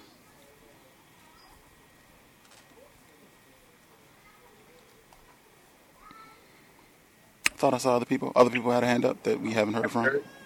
Yes, sir. Good evening, Gus. Uh, good evening, all the callers, listeners. Um, Sin from South Florida. um, kind of a personal, personal uh, uh, revelation, but um, you know, I was listening to about about uh, HIV and about AIDS, about the spread of it, about um, you know, the the, the illusion that it was, you know, the medication was would help. Sorry about uh, that the medication, you know, was was was there to help, and you know, but it it, it already our our communities had already been affected by distrust that you know, no matter what they were putting out, you know, more than likely it was something to, to hurt, uh, you know, hurt our communities. Um, what I wanted to say was was that I um I my significant other has been um has been diagnosed with HIV for mm, maybe 13 or 14 years now. She actually was diagnosed maybe 12 years, but she she she knows that uh, maybe for about 14 years that she's been um, she's been positive, and um, we've been together for a little over uh, about 11 years, and she just she just uh, she just recently not recently she, maybe within the last six years she just she came to grips that you know she would have to take the medication. She started having you know different ailments from the uh, different symptoms from the from the ailment from the the, the disease, and uh, so she you know broke down and started getting the started getting uh, medication, and um, you know, it, it, it, it the symptoms went away, certain things went away, but it, she would always say, you know, I should come in with her, and I would I would always say, you know, I will. I'll come in with you, you know, for for anything. You, she she knows that. But as far as taking any medication, I'm I'm just not. I can't. I, I, I can't see myself doing it. I can't do it because the distrust is so deep seated in my head that everything everything is a lie. Everything that they tell me that's good, more than likely is bad for me, and vice versa. So, um, needless to say, you know, I'm I'm HIV negative. You know, I'm non-reactive, um, and I've been this way for you know since we've been together. And mind you, you know, when we when we first got together, it was something that she knew, but it was something that she kept from me for a host of reasons, embarrassment, you know, and uh, other things. Um, but she kept it from me. But I always knew, I always felt in my spirit it was something she wasn't telling telling me. So she finally came out and told me. We conversed about it, cried about it, everything else about it.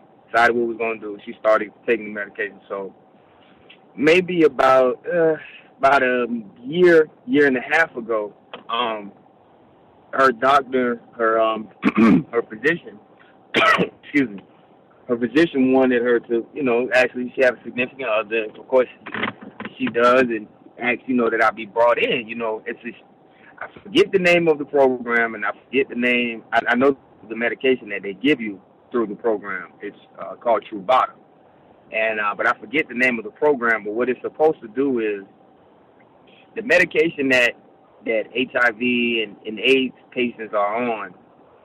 It provides so they say it provides a, a 90, I think an 85 to 95 percent chance that the uh, that the significant other, the one if they don't have, if they haven't contracted the the the, the ailment, uh, AIDS or HIV, that they won't get it, just on the premise of the medication and what it does. And uh, but always, you know, kept always said that you know stay protected, always have protected sex, um, and you know the cleaning regimen, just everything that goes along with it. So I just, I don't know, I wasn't being ignorant. I wasn't being, uh, I'm going to do what I want to do. You know what I mean? I wasn't being, uh, uh, you know, if I get it, I get it. I don't, I don't. You know, let me go and live my life and party like it's whatever. You know what I mean? I didn't, I didn't live that way. I continued to, you know, eat how I, I've always eaten, uh, almost vegan. Um, I eat with I eat with a lot of turmeric. Um, I mostly two to three times a uh, week. I chop a fresh garlic, uh, clove of garlic, chop it and boil it in some water with some sea salt, and I gargle some, and I, I drink. I gargle it and I drink uh, some of it. And um, I've you know I've been doing that for years.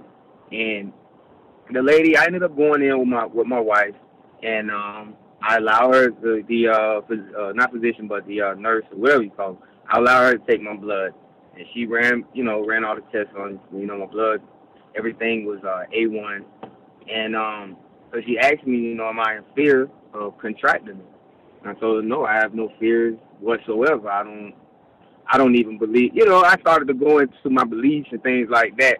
And she was like, you know, well, regardless of what you believe, you know what I mean. It's probably a good idea that that we go ahead and, and get you on this medication, you know, so you can stay safe. You know what I mean? Stay uh, out of out of the red zone. So she proceeded to go, you know, I guess go and write me up medication and stuff like that. And my spirit just kept screaming at me, do it, don't do it, don't do it, don't do it. So I stopped there and I told her, I said, well, you know, I was, I only came in as a, you know, come in with my wife to show support, you know what I mean? But as far as taking the medication, as far as signing up for this program, I don't feel it's something that I should do and she uh she said she asked me why and I simply told her, you know what I mean, I don't I don't believe that that this will affect me. Like I said, not being naive, not being not it's not like I'm not paying attention to what's been going on in the news and what's happening to, to with this disease and, and, and with both of these uh, ailments for years. You know, I mean, I'm 37. I lived through the whole the, the, the, the end of the 80s and the 90s epidemic. I lived through all that. You know, I mean, I had family members die in front of me, around me. But something, my spirit just kept telling me, don't take it. So as I, you know, I, I kind of gauge people as I'm white, as I'm around them. You know, I pay attention to them. The the the once I told her that I wasn't going to take the medication, the the the uh the way she looked, it didn't look. It wasn't a look of aston like astonishment, like um, I can't believe he's gonna, not going to take the medication, knowing he's in direct, you know, he's in the red zone. He's, he's he he has unprotected sex with his partner. It's, you know, I can't. It was a look of like, wow, does this guy understand how this ailment works? Does he does he has he has he beaten it in some kind of way? That do you?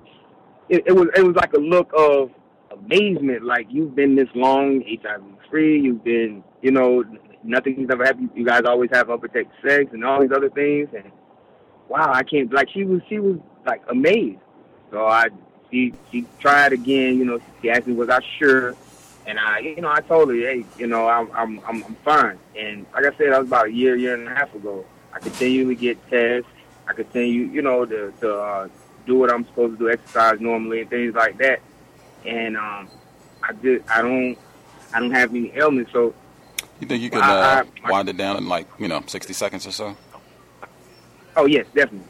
Um, I just just wanted to say that you know maybe something else in, in, in the work is that that they know about about us and about you know uh, our ability to heal from from a lot of ailments. And um, thank you for hearing, hearing my, my comments. That's I'll mute my line. Definitely appreciate uh, you sharing. Um, just wanted to make sure I got. We had some other folks I wanted to make sure we got in as well, but definitely appreciate you uh, uh sharing that and. Um, that medication thing is is major. Uh, we've had some broadcasts about that as well for people that are, as they say, HIV positive. Um, is anybody that we missed? Anybody who had a hand up that we have not heard from? Yes, can I be heard? Yes, sir. Uh, I just wanted to share an experience that I had yesterday at the oral, oral surgeon.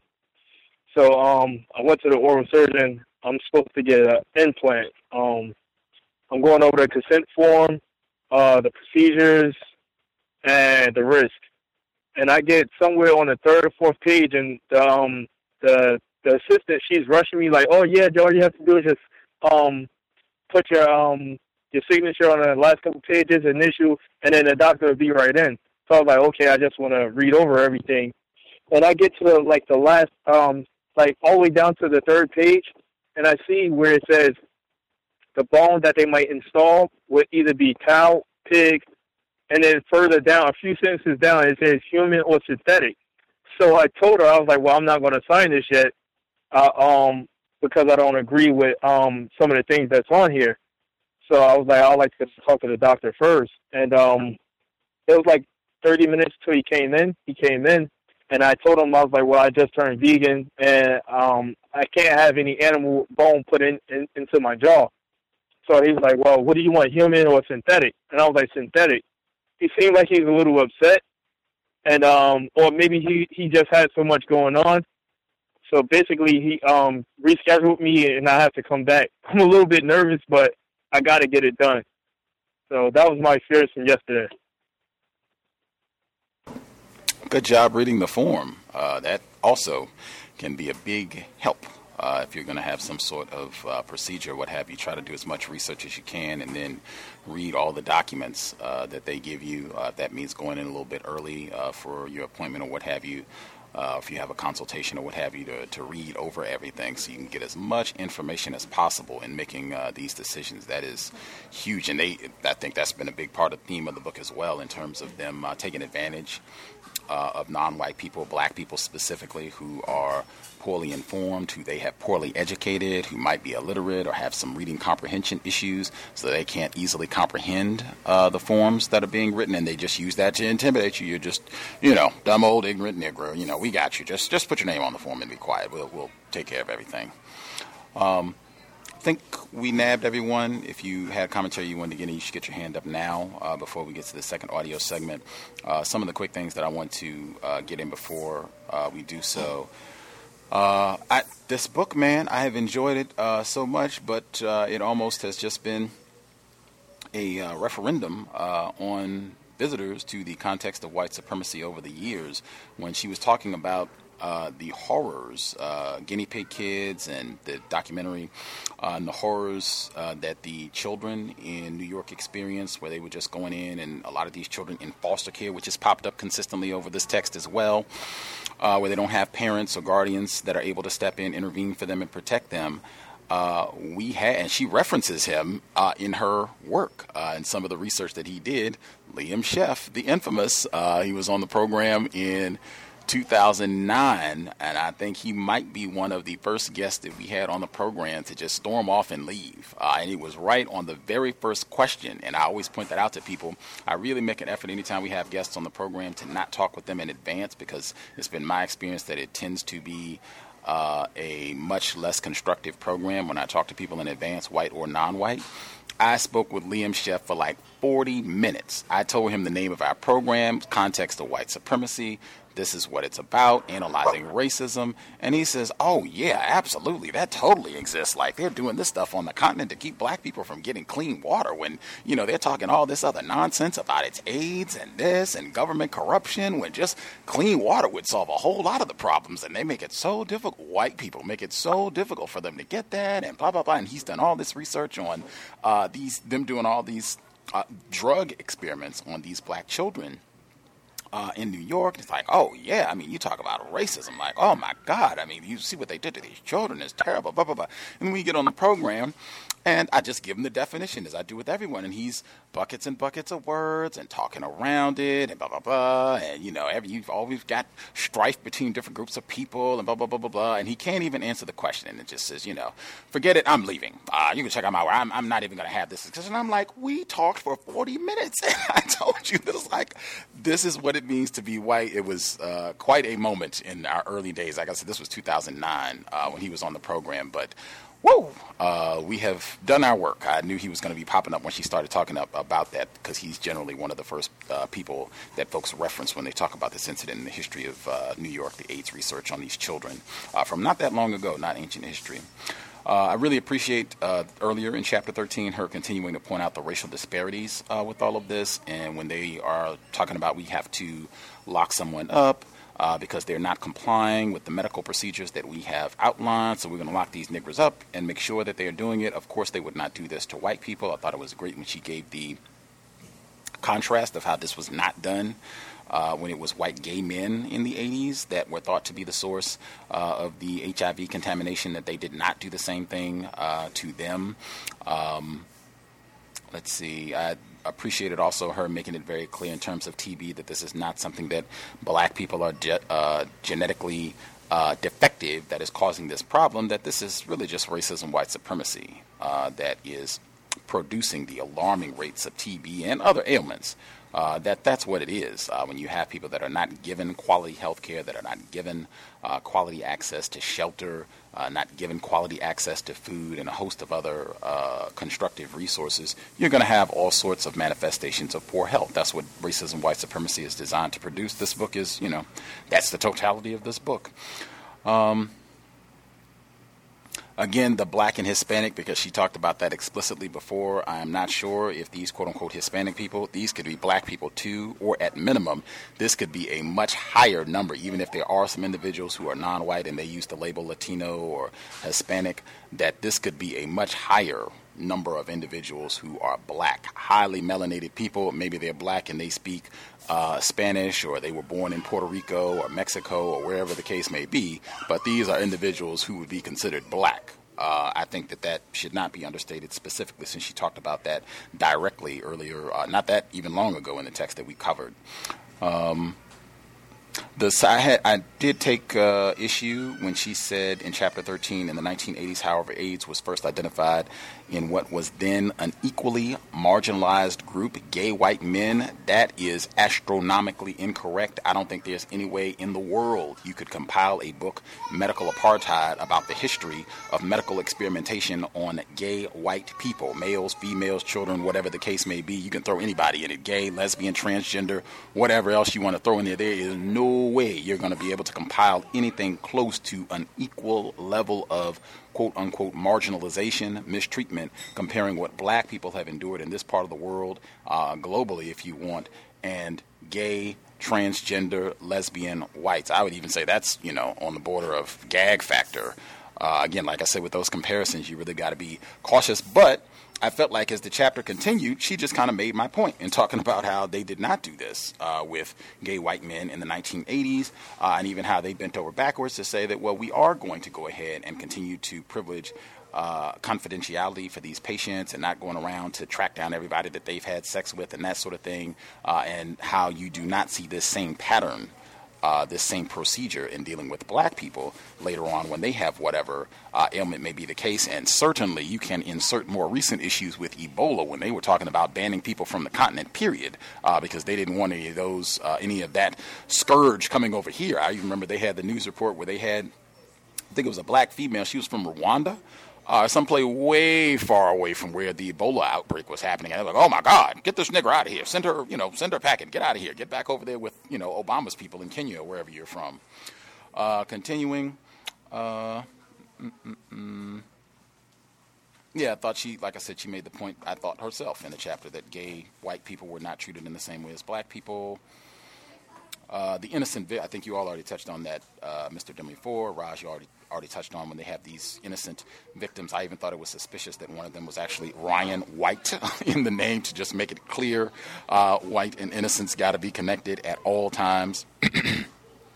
And the virginity, since so much of this book that seems to have been a major theme that uh, black uh, sexual mischievousness uh, is at the root of a lot of these, whether it's uh, HIV/AIDS, whether it's syphilis, uh, whatever it happens to be. It's always because you know the niggers just cannot control their genitals, so we got to chop them off or whatever uh, the case. But this white woman, uh, she was the total opposite of white purity and virginity. Um, yeah, you all already touched on them not talking about these uh, black females who might have uh, created an antibody or whatever the case may be that they got no attention at all. Uh, I was reminded when she said AIDS became a black disease. I didn't do a sound clip just because I wanted to try to cover as much material as possible because we are right closing in on the end of the book. I think we have a chapter left or what have you. But uh, Mr. Fuller he was on the program when I was trying to get people from the Black AIDS Institute because I am not aware of them having a white AIDS Institute or an Asian AIDS Institute or a Jewish AIDS Institute or a gay uh, AIDS Institute. I'm not aware of that at all. And he said that that to him uh, is standard operating procedure for white supremacy and just associating uh, this disease with black people. He even did a lecture, Mr. Fuller, about 30 years ago, uh, where he said that that's the way it is in the media, uh, the way it registers on the brain just AIDS, black, AIDS, black, black, AIDS, black, AIDS, AIDS, black, sex, AIDS, AIDS, uh, so that you just connect that. It's all together uh, in your brain because that's always the way that you see it. And even I think some of the billboards people had sent in over the years that they were showing in the D.C. area, and I think some people said they saw them in California as well, where it would always have a black person, always someone with a lot of melanin. Uh, and they had a shirt on and it said, I'm HIV positive and God loves me. Like, what is that? I have no idea. We talked about that uh, in the past before. Uh, let's see.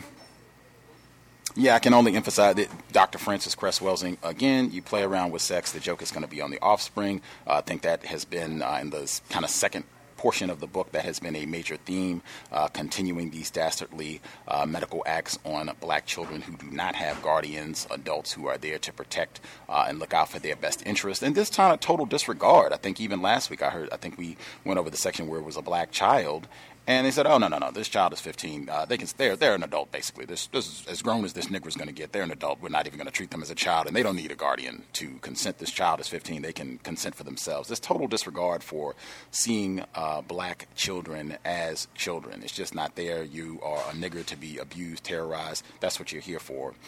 Um, see.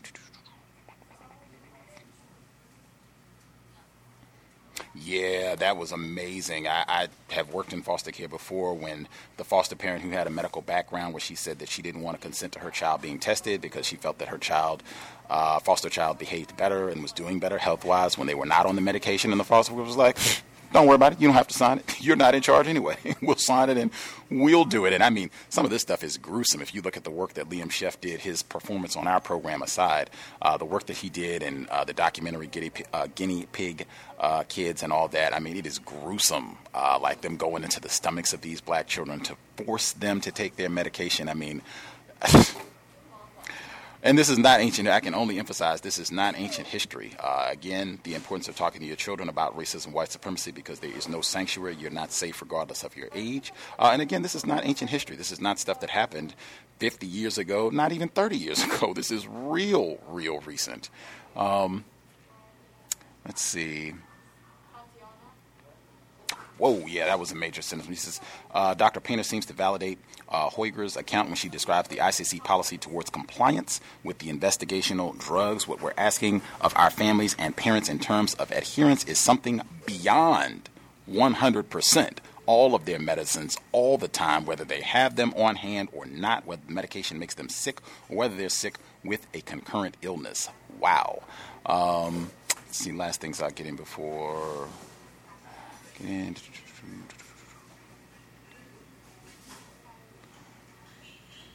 Hmm.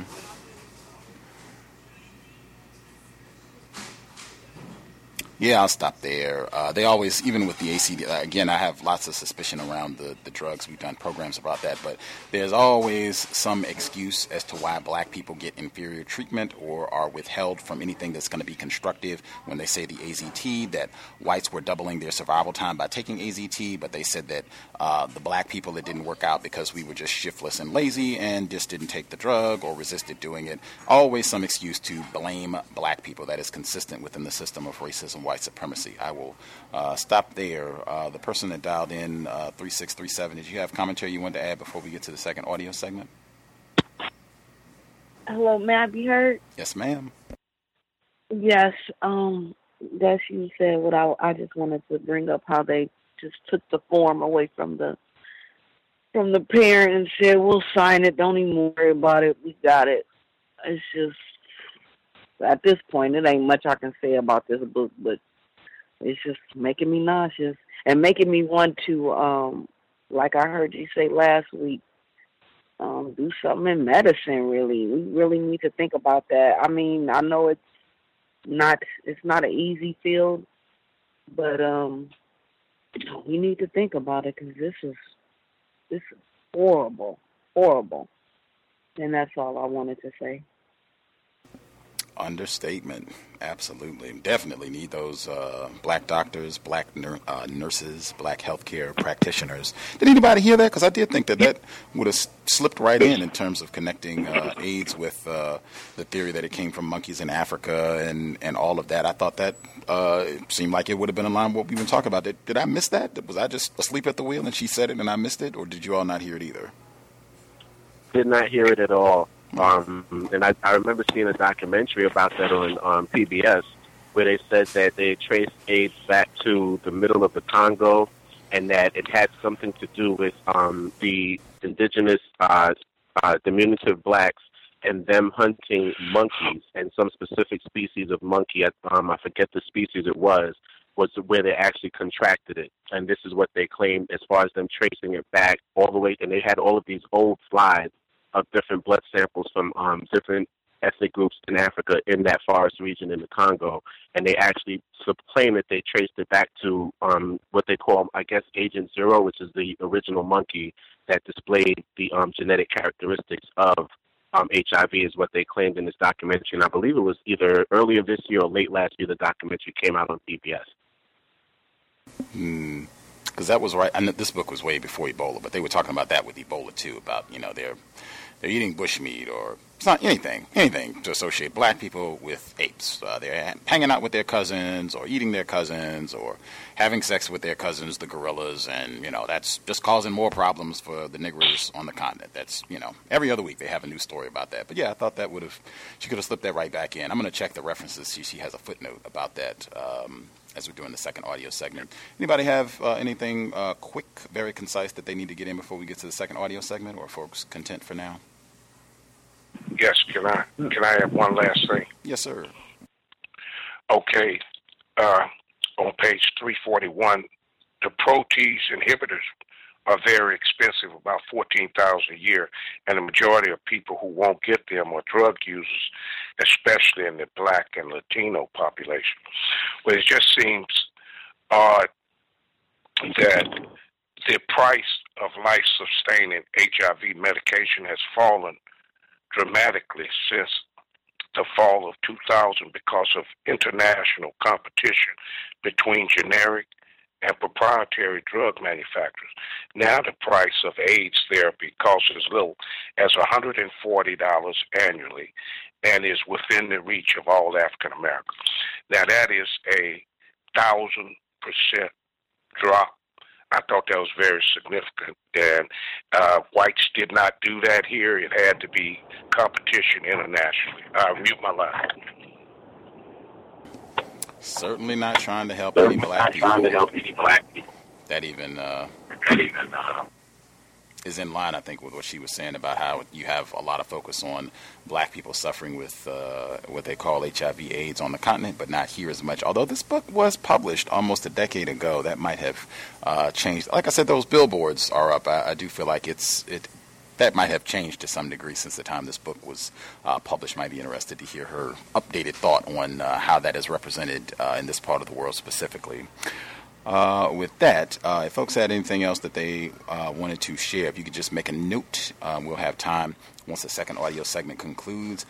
we have made phenomenal time in this book. I thought we were going to be on it much longer, but we have zipped right through. We're on chapter 14, very beginning of chapter 14, The Machine Age African American Martyrs to Surgical technology. Uh, if you once we're done with this, we'll have our uh, session where we can discuss, and if anything uh, got left out that you didn't get to share right now, we'll make time for it then. Context of white supremacy. This is Harriet A. Washington's Medical Apartheid audio segment number two.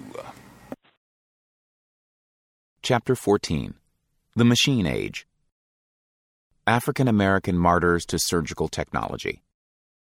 It was cheaper to use niggers than cats because they were everywhere and cheap experimental animals. Harry Bailey, MD, c. 1977, on his neurosurgical research at Tulane University. It has become appallingly obvious that our technology has exceeded our humanity. Albert Einstein. James Quinn was only 52 when he died in 2002, but he had suffered as no man had ever suffered before. No one had ever been implanted with the same version of an experimental artificial heart, and no one had suffered his constellation of dread sequelae. He was apparently doomed by heart failure within six months. So on November 5th, his wife, Irene, said that Quinn had agreed to be implanted with an artificial heart that was intended to make him freely mobile and that was described to him as his last chance at a meaningful life. His surgeon, Dr. Lewis E. Samuels, spoke triumphantly of Quinn having lived with his AbioCor artificial heart longer than anyone had expected nine months. But Irene remembered James's post surgical experience as a life extended, but overrun by pain, disappointment, and despair. Quinn suffered a stroke the very next month that weakened his left side and left him with a tentative, halting gait. He soon grew unable to walk even short distances.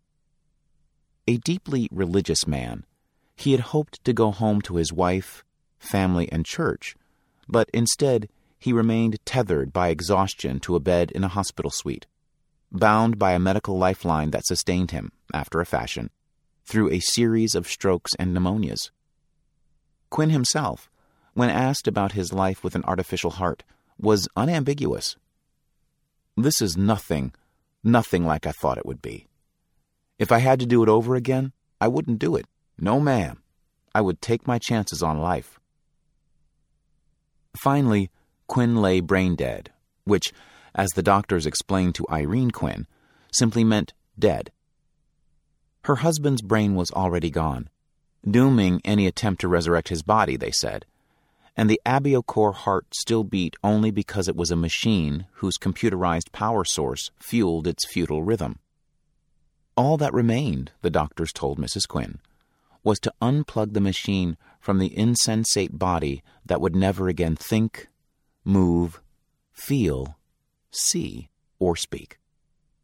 So Mrs. Quinn gathered her minister, friends, and family to join the surgical staff in the eighth floor cardiac ICU. After Quinn's minister gave a brief eulogy, his cousin sang the Lord's Prayer, and Dr. Samuels had his nurse turn off the console that supplied power to Quinn's heart.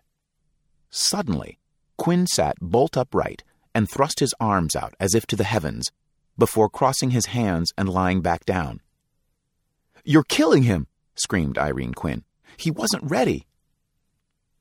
Mrs. Quinn maintains that she and her husband had been deceived by the Abiocor Corporation, by the doctors who implanted the heart, and even by the patient advocate who was charged with helping them to negotiate the experimental treatment procedure. The advocate was supposed to explain to the Quinns what life would be like with the experimental device implanted.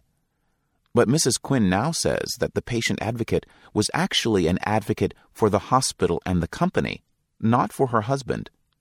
She sued Abiocor, and in June 2003, she and the company reached a $125,000 settlement.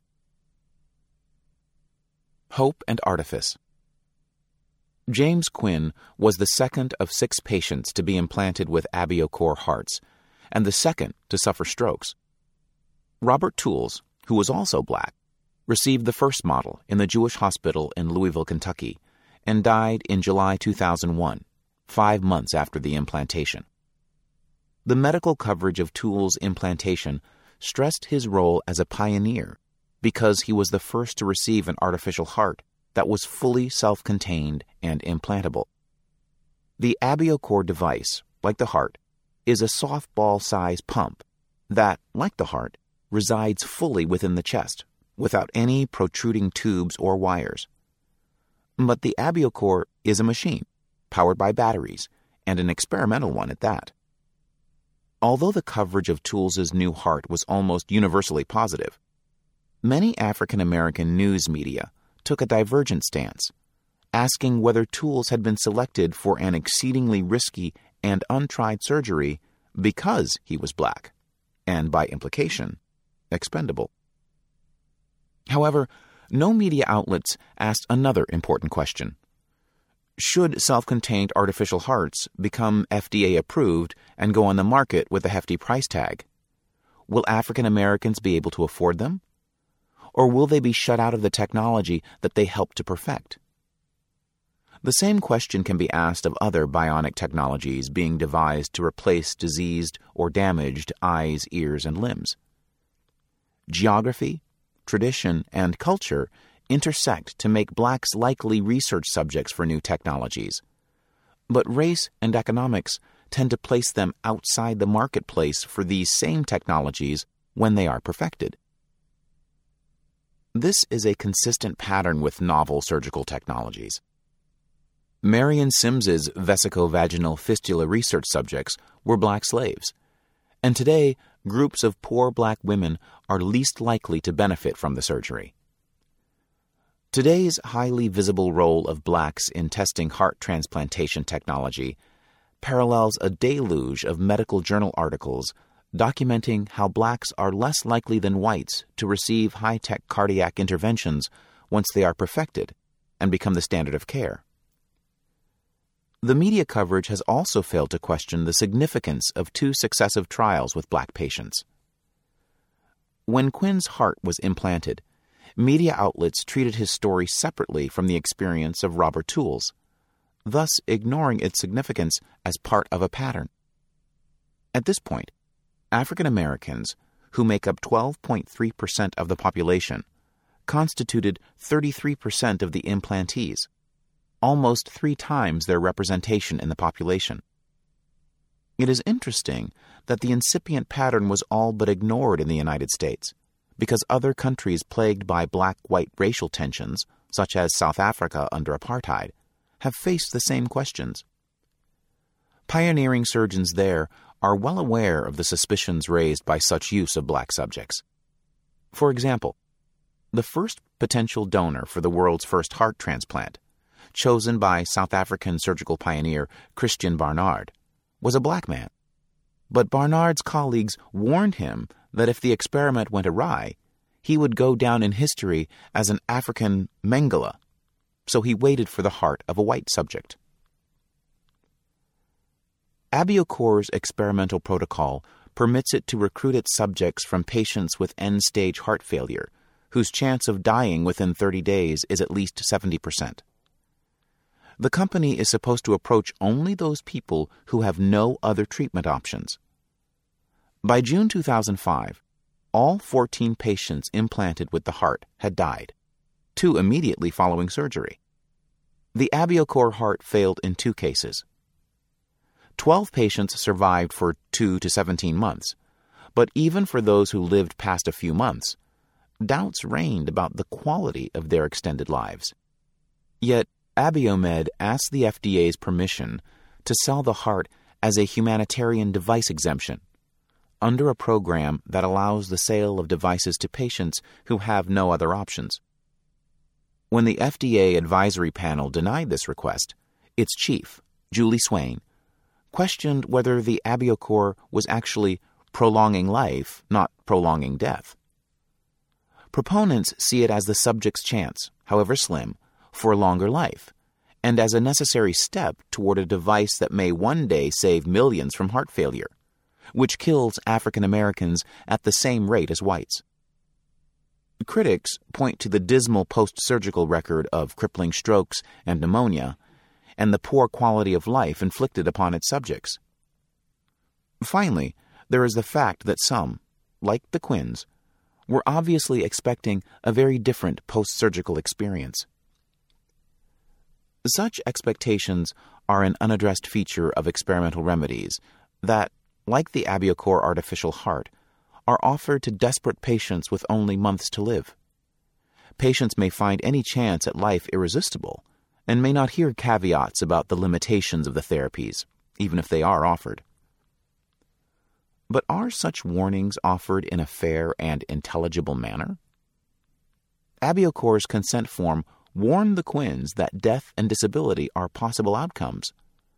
But so do consent forms for gallbladder removal, nose jobs, and many other procedures that are considered relatively safe and routine. Other elements of AbioCor's consent form could be read as encouraging the hopes that the Quinns entertained. The informed consent process consists of much more than obtaining a patient's signature on a piece of paper. Informed consent is an ongoing process of patient notification and education. The investigator must explain the process in exhaustive detail to the patient, must divulge any financial or other interests that she has in the experiment, and must answer all the subject's questions.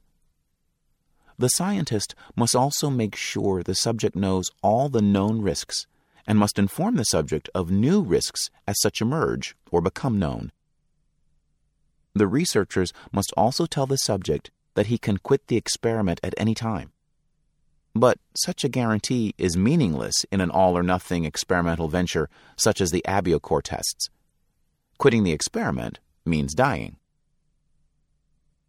Several studies have revealed that certain flaws tend to characterize consent forms. The forms use technical language and scientific jargon, which makes patients further dependent upon an interpretation by the investigators conducting the study.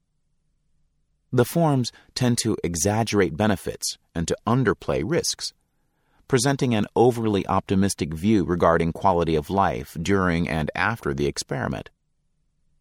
Such understatement is typical of how the medical jargon helps to distort the portrayal of the likely quality of life. For example, the use of such words as discomfort and fatigue may mask the potential for severe pain and crippling exhaustion.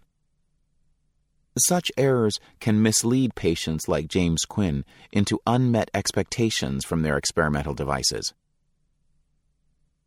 But most of all, when the desperately ill are confronted with extreme measures and heroic experimental ventures, they risk confusing research with therapy, and so do their doctors.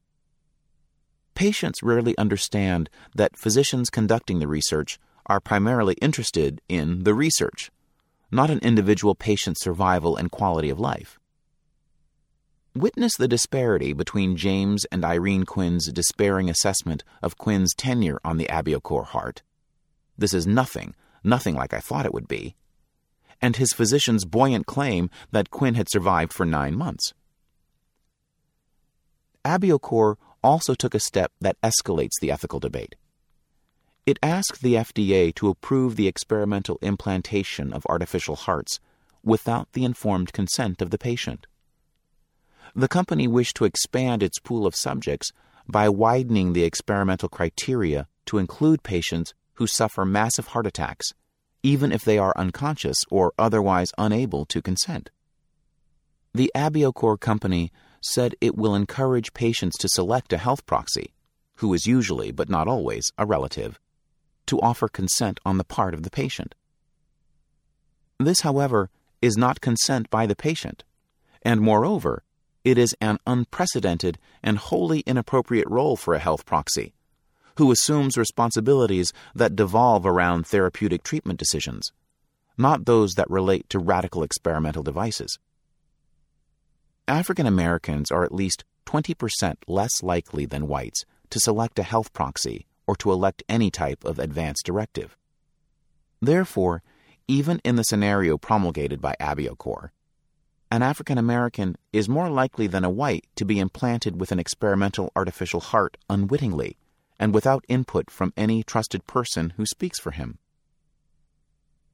Such a step would be an unconscionable erosion of informed consent and it would disproportionately affect African Americans, who are least likely to have a health proxy and are most likely to be treated in an emergency room.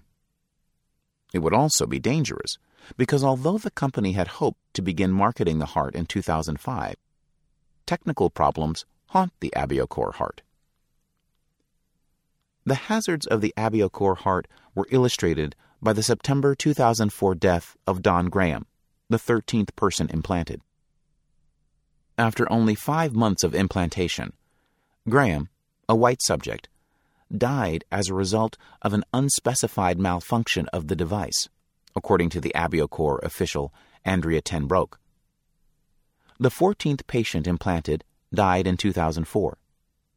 The implantees lived for six months on average, and only one ever left the hospital.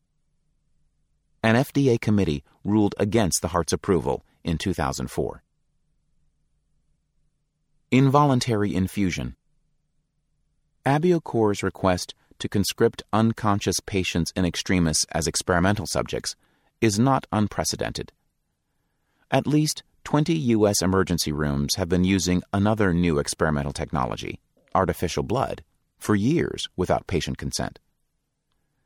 Detroit hospitals have been quietly experimenting with a commercial blood substitute called Polyheme, which is derived from human blood.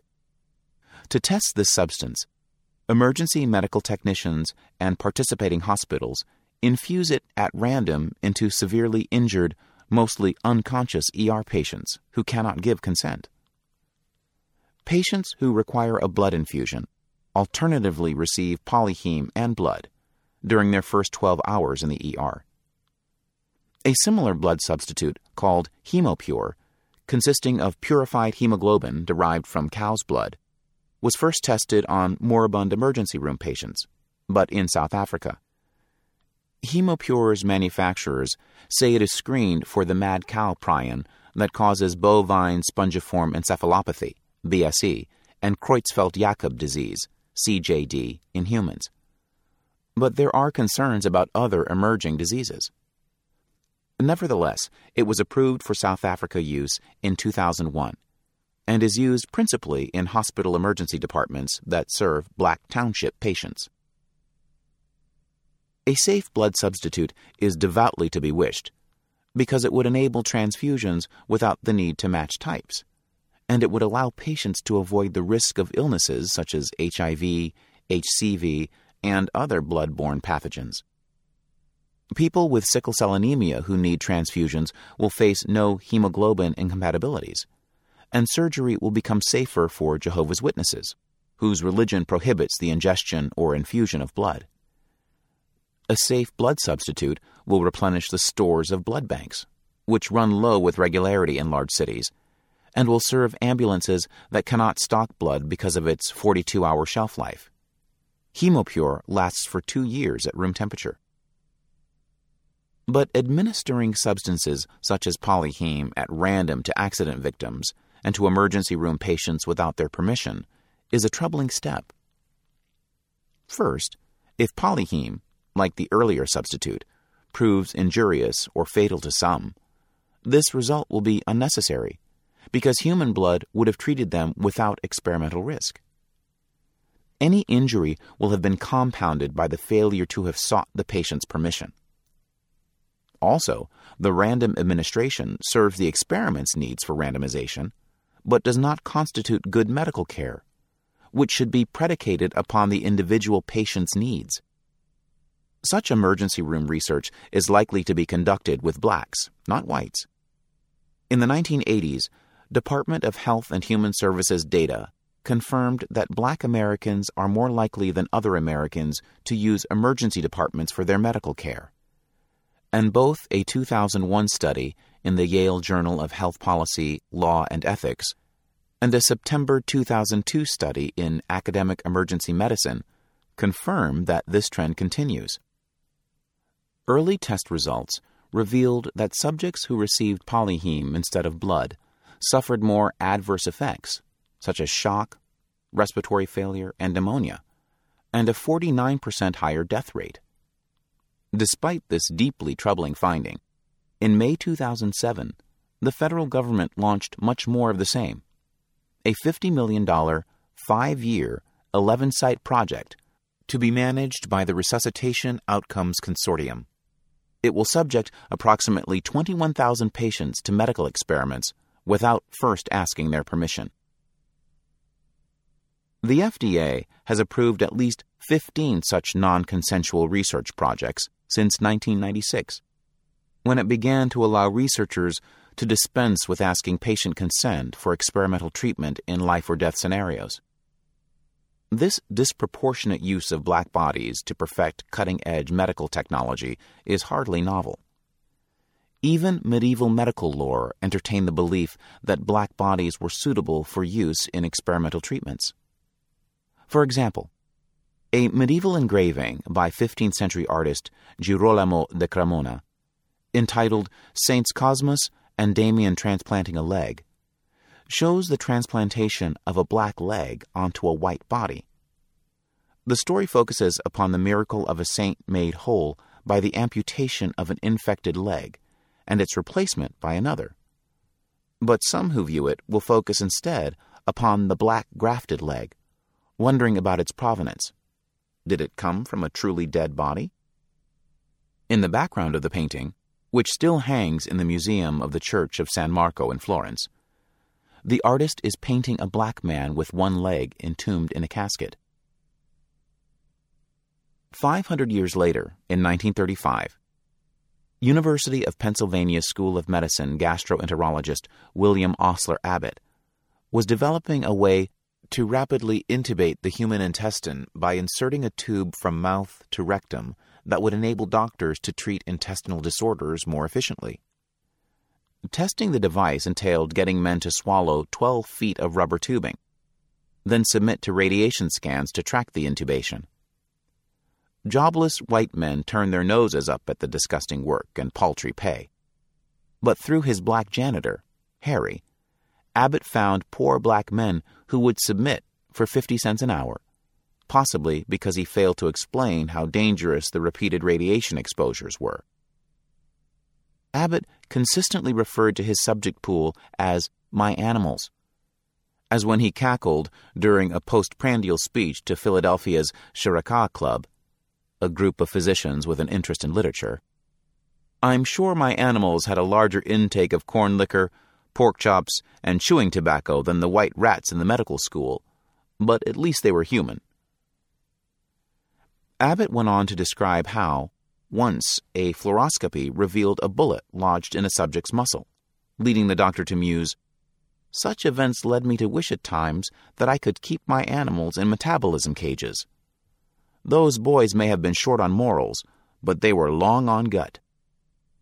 At least Abbott's despised subjects were consenting, if not informed.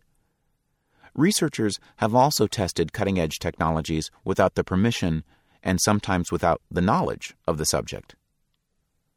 For example, in his memoir, As I Remember Him, The Story of R.S., Harvard microbiologist Hans Zinsser recalls that when he needed specimens of live lice for his research on typhus, he approached a Boston policeman who obligingly arrested the old coon that sells pencils down near the South Station, forcibly taking the vendor to the station house.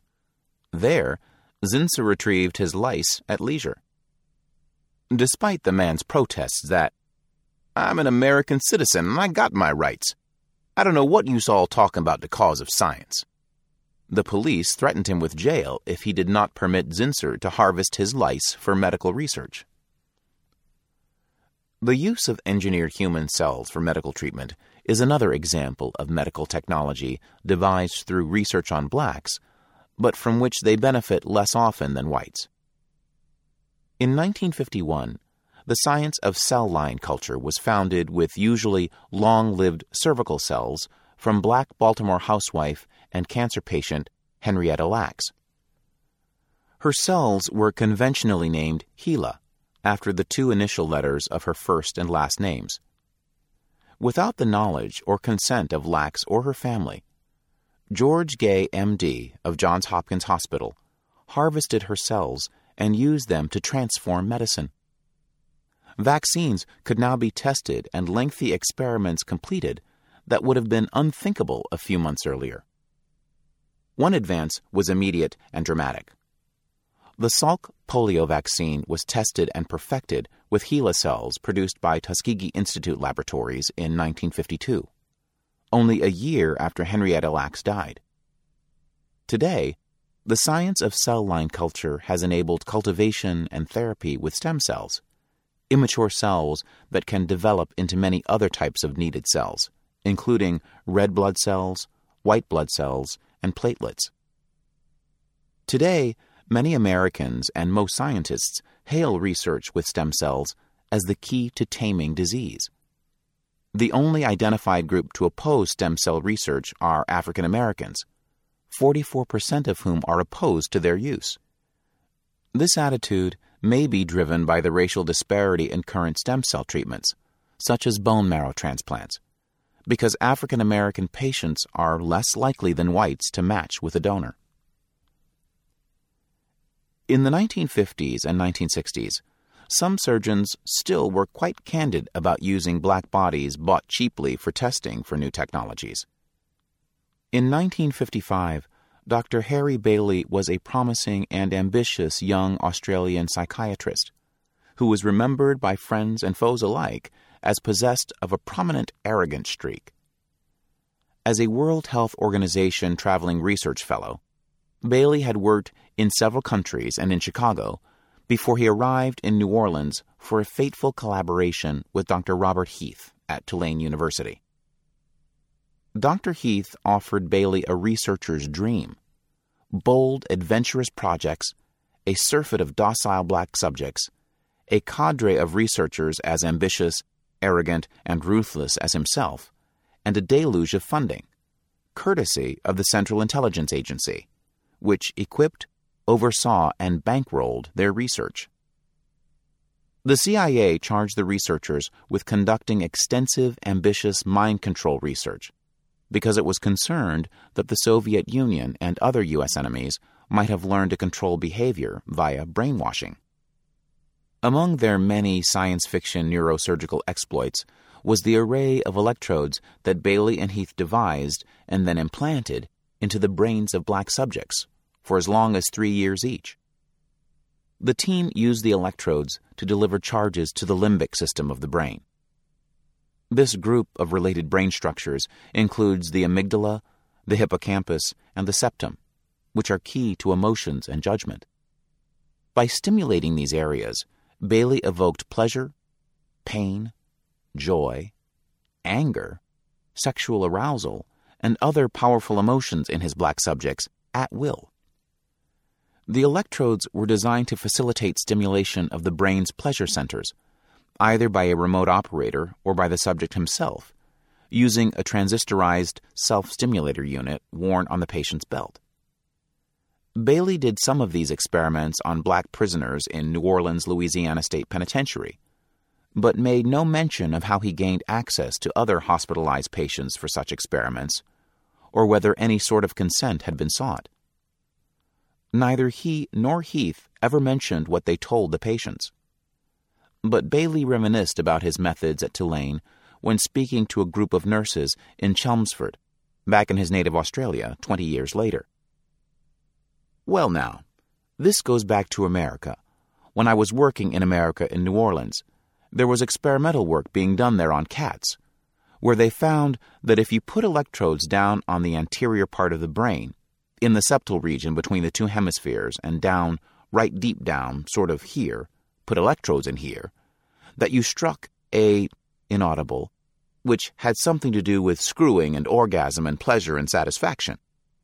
And if they put a wire in this and took it out and put it onto a push button, the cat would very quickly know that if it pressed the button, it got a little chop, and this was sort of a little orgasm. And so the cat would go pop again and get the taste of it, and the cat would go pop, pop, pop, pop. Here was something important. What did you make of it? So in New Orleans, where it was cheaper to use niggers than cats because they were everywhere and cheap experimental animals, there wasn't much working there. The people we have been picking for the operation had really been at the bottom of the can. Nothing is going to help them. Shoot them is the only thing. So they started to use them Negroes, patients in hospitals. And so the same area, little box, was put on their paws with a button. They just went around, pop, pop, pop, all the time. Continuous orgasms. Bailey also tested LSD and the drug bulbocapnine, which can cause catatonia and stupor, on African American prisoners at the Louisiana State Penitentiary. According to one CIA memo, the agency wished to know whether bulbocapnine could produce aphasia, the loss of speech, anesthesia, memory loss, or a sabotaging of willpower in persons with a weak type of central nervous system. Decades later, some survivors sued the federal government and the CIA, which settled out of court and agreed to pay $750,000 to seven former mind control victims.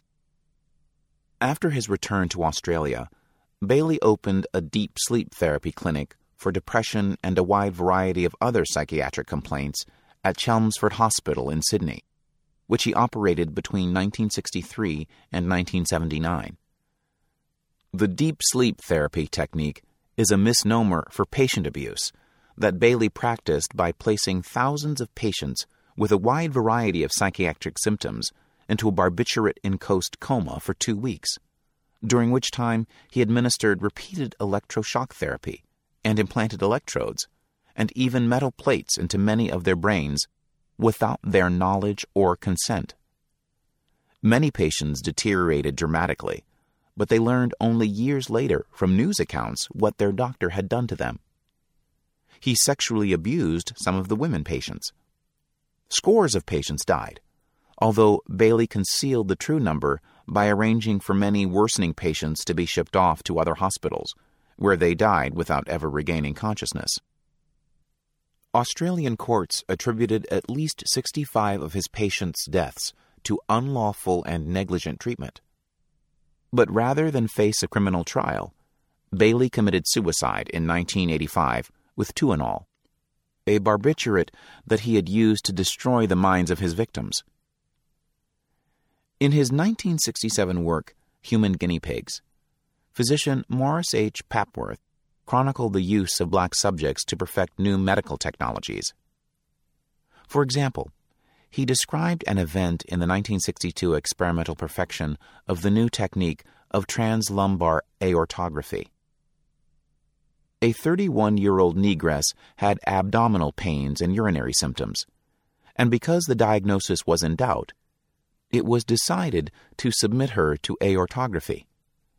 However, the needle, instead of entering the abdominal aorta, was accidentally pushed into the spinal canal, and the contrast medium was injected into the meninges, the protective covering of the brain and upper spinal cord.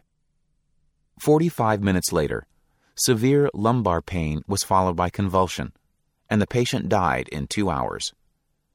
Post mortem showed a tuberculous left kidney, which could have been successfully treated. This chapter has described how, in a sparsely examined subtext of surgical research, African American bodies have served to refine technologies from vesicovaginal fistula to artificial hearts. But unfortunately, once perfected, the distribution of that technology has not been colorblind. Blacks are likely to have less access to the technology. Safe, non exploitative research into surgical technology is in everyone's best interest. But for African Americans to remain open to such research, medical policies and practices will have to do a better job of shielding black Americans from abuse. And they certainly, certainly have no interest in doing that. Context of white supremacy, I'm almost at a loss for words. I think that is the second time in the course of reading this book that uh, I have been rendered speechless. We will get to uh, folks who would like to share. The number to dial is 641 715 3640. I know one thing I can say.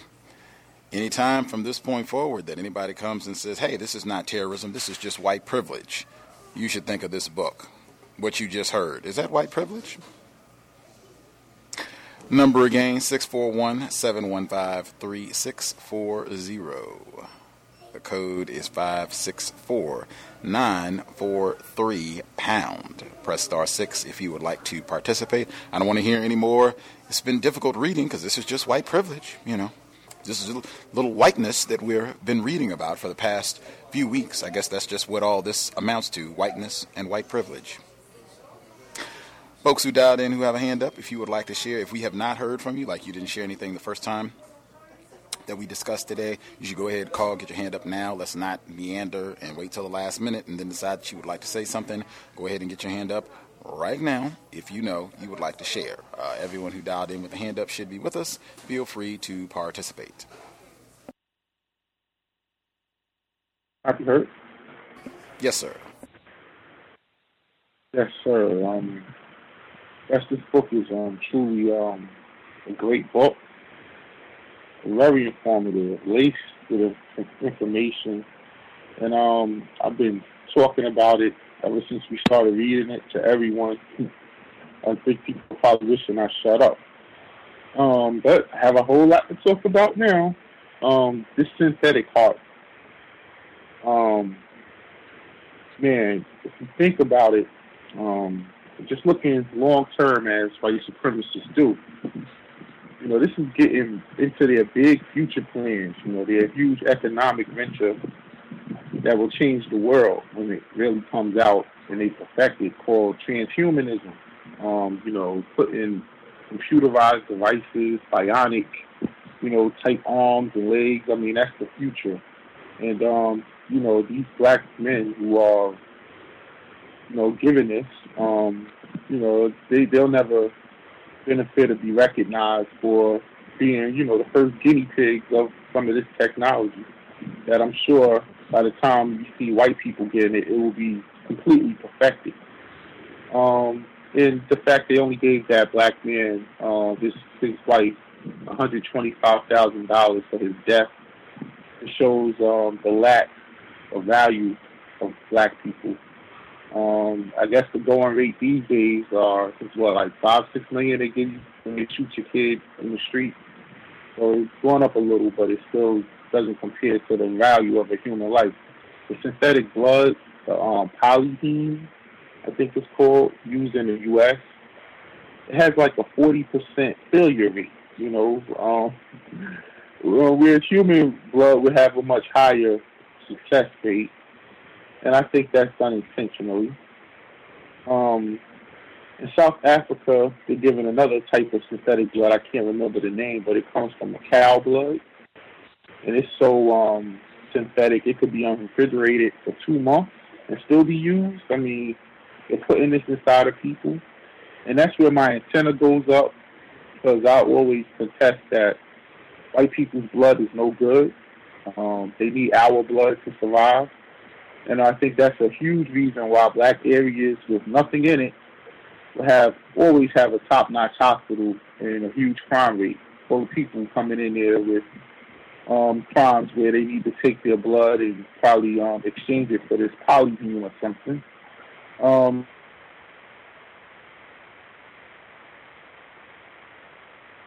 Um, the blood banks have come up like crazy. Um, like you know, you're not shooting each other. We need your blood. Um, you know, they're paying people for blood. You know, they're putting this in the newspaper sometimes. Um, um, in the section where the jobs are. You know, hey, you know, fifty dollars, give us X amount of blood or whatever. I can even sometimes I see the flyers in the train station. Yeah, definitely. Uh, all black people that on the flyers, you know, they're not trying to get black white people to give blood. They're always trying to get black people. Uh, and I think um, black blood in South Africa may be their most valuable resource, the most valuable export they sell to Europe because um, Europeans can't donate blood in the U.S. They have it's a certain hemoglobin, such and such. They're not allowed. They ask you that on the flyer. If you've been to Europe, you know you can't give blood, and they cannot come here and give blood. Um, the human, the black human body, you know, they do the same thing to um, Africa. You know, they pillage the land, like they take up the resource, let's just say aluminum, and by the time they package it, you know, no one there could afford aluminum for you. And here they are coming up with all these surgeries using the black people as the guinea pigs, and by the time they perfect it, and it's going to be available for everyone to get, one black is going to be able to get it. You know, it ain't going to be covered by Obamacare, I'm sure. And um, that's how they're definitely getting it. And the last thing I wanted to add in is, um, you know, a lot of times when we're talking about the HIV, and um, this book also did a lot of talking about um, people with drug addictions as well. And, and um, you know, I think that we really need to look at those things in particular, um, the, the the HIV AIDS in um, the black community at the same time as the crack, as um, biological warfare with the HIV and AIDS and chemical warfare with the crack, because um, they definitely knew what they were doing, and we were definitely targeted. And reading this book is just pointing out like how how deep the research they did in us went, you know, and how how much we've been used. I mean, anything that they give us, they know exactly how it's going to affect us long term, 20 years from now. And um, I'll meet my line. For sure, for sure. Not ignorant. Uh, other folks that uh, we have not heard from, if you had commentary you wanted to share, feel free. Can I be heard? Yes, sir. Uh, yes, I wanted to, um, a great salient points, um, Thomas in New York. I wanted to kind of touch on uh, some of what he discussed regarding uh, polyheme and the um, the BSC, not BSC, the other um, hemoglobin derivative that was derived from cow's blood. In one section of the um, the paragraph, it says to test this substance, this is in regards to polyheme, emergency medical technicians and participating hospitals infuse it at random into severely injured, mostly unconscious ER patients who cannot give consent. And then for the um, cow, cow's blood derived um, hemoglobin that's used in South Africa. Says, nevertheless, it was approved for South African use in 2001 and is used principally in hospital emergency departments that serve black township patients. So when and I mean, I this makes me thank the Creator. I never went to the hospital in a severely damaged situation, whether it's a gunshot wound or any other severe injury where you had to get a blood transfusion of anything of that type because you never know what they're giving you. Again, um, with the polyheme, this is being randomly provided to people who are unconscious and are not giving consent. And this uh, knowingly, like uh, Thomas was saying, knowingly that this has a 40% success rate. And then, of course, with South Africa, it's a uh, an animal, uh, a, a mammal, another animal, but a mammal uh, derives hemoglobin that they use basically in black areas and probably only in black areas. And um, then we wonder why certain diseases are basically transmitted in, interspecies. I mean, first you have the STDs like gonorrhea and syphilis, uh, which were transmuted, transmuted to blacks and other non-whites via rape sexual contacts with white people who were actually practicing bestiality with dogs and sheep and cattle and horses and all kinds of animals. And then you have these same creatures taking blood from animals who carry very dangerous diseases like mad cow disease, and then they claim that they're um, screening the blood for Mad Cow, but yet they're still giving it to black people. So I mean, geez, that's just that's just as sick as it gets. And then on the following page, on two um three fifty, I think it's three fifty, yeah, three fifty three, it says early test results reveal that subjects who received Polyheme instead of blood suffered more adverse effects such as shock, respiratory failure, and pneumonia, and a forty nine percent higher death rate. Despite this deeply troubling finding, in May 2007, the federal government launched more of the same, a $50 million five-year 11-site project to be managed by the Resuscitation Outcomes Consortium, and it will subject approximately 21,000 patients to medical experiments without first asking their permission. Again, this is something, like I said, even with my father-in-law, I brought up the fact that these people are doing things to us without our consent. And um, it's just, it's, it's really horrifying to think of what they could be doing if you go in there for something seemingly simple and routine. Um, on page 354, there's a section of a paragraph there that says Jobless white men turn their noses up at the disgusting work and paltry pay, but thought his black janitor, Jan- uh, Harry, Abbott found poor black men who would submit for 50 cents an hour, possibly because he failed to explain how dangerous the repeated radiation exposures, exposures were.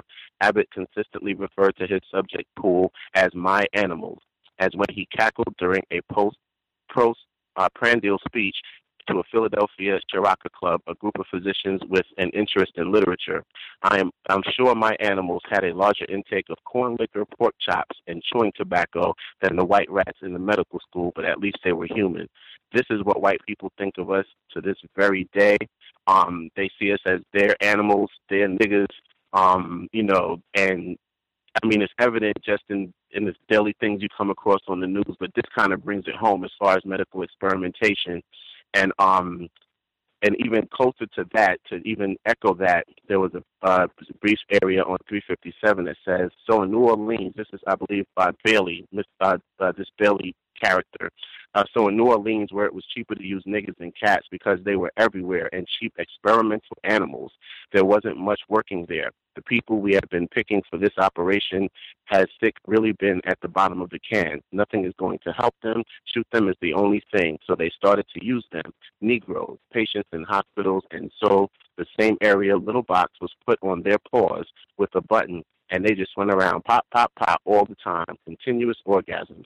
This is what they think of us. First, they tried the experimentation on cats, and when they discovered the area of the brain that controlled the pleasure center, of course, they found that mammals tend to be similar as far as the certain aspects of the, the brain development. So they found the same thing in humans, these black people, and basically facilitated ruining their minds by putting these electrodes on their brain and then allowing them access to sexual pleasure. And I'm sure when you have your skull split open and electrodes in your brain, and you're probably suffering just from the pain of having your brain exposed. The only other thing you would seek is some sort of pleasure to alleviate the pain that you're suffering through.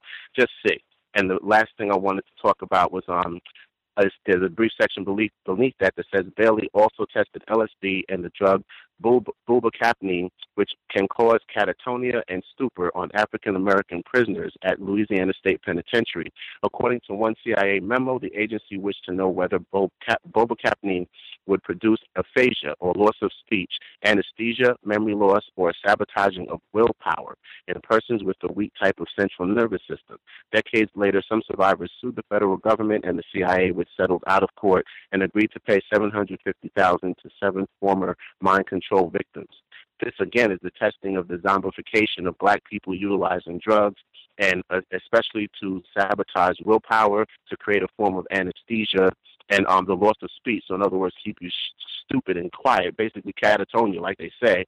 And um, this is like The Walking Dead. Like this is crazy, like the type of stuff that they're into. And um, lastly, I just wanted to say I just saw the um, the fourth installment of Hidden Colors, uh, the religion of white supremacy. I suggest every black person who was within earshot get to look at this. They talk about medical, uh, not medical apartheid itself, but germ warfare and medical experimentation, and the information throughout that entire uh, uh, documentary is mind blowing. I was so saddened that Dr. Welsing did not live long enough to partake because it was so up her alley. It was stuff that she would have probably dropped all kind of nuclear explosions on the psyche if she had the opportunity to live long enough to contribute to. And I would just say, please get your hands on it, look at it. It is incredible. Thank you for taking my call. Uh, see the caller at 5592. Did you have commentary? Yes, yes. Can you hear me? Yes, ma'am. Hello, dear. I have um, three comments I would like to share. First, I want to commend Thomas for standing up to uh, to the medical field and protecting of the families, and quite honorable on your part. And um, I also want to make reference to the HIV um, and the gay plague that they talked about in the book. Uh, I taught homosexuality uh, a couple semesters ago uh, at the university where I work, and um, I had some information on that that may be useful um, to most of us. And what it's saying about um, HIV is saying that um, HIV and AIDS uh, were not recognized until the early 1980s when the first appeared in the United States.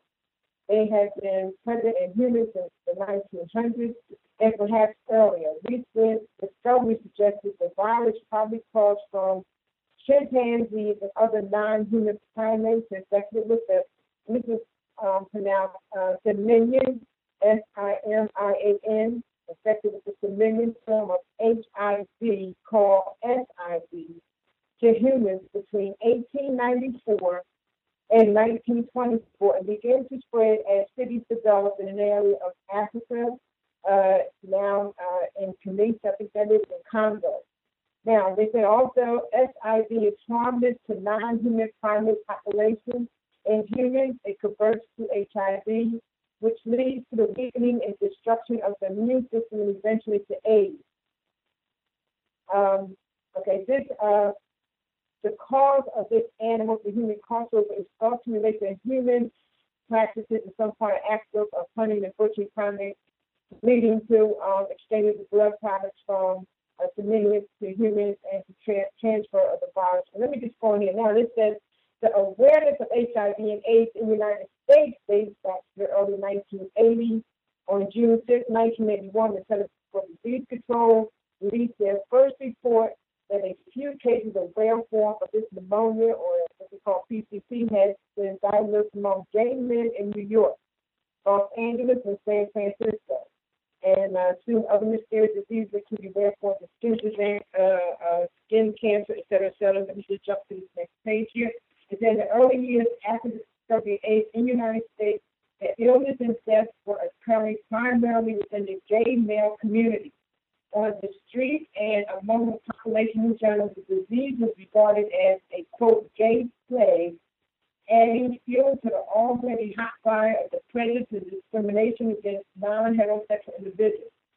However, even to the professional health community, AIDS did indeed appear at first to be limited to gay men. Consequently, the first official medical uh, destination for AIDS was GRID, G-R-I-D. That's the acronym for Gay-Related Immune Deficiency Soon, however, AIDS was discovered in populations beyond gay males, including women and including drug users, a large group of people in other countries, especially at that time. We're talking about Haiti and Africa. Consequently, in 1982, Center for Disease Control simply changed the name of the disease to acquiring deficiency syndrome or AIDS. So that's that's the story on, on, on the AIDS situation for to Chip. Uh, apparently that, that that is true. Um, and also just uh, gay plague among white men is where uh, here in the United States they uh, discovered HIV. And I'm just going to add um, one, one more comment that I said it was a word that I couldn't think of to describe these these these these up and in the devil. I want to be more rational.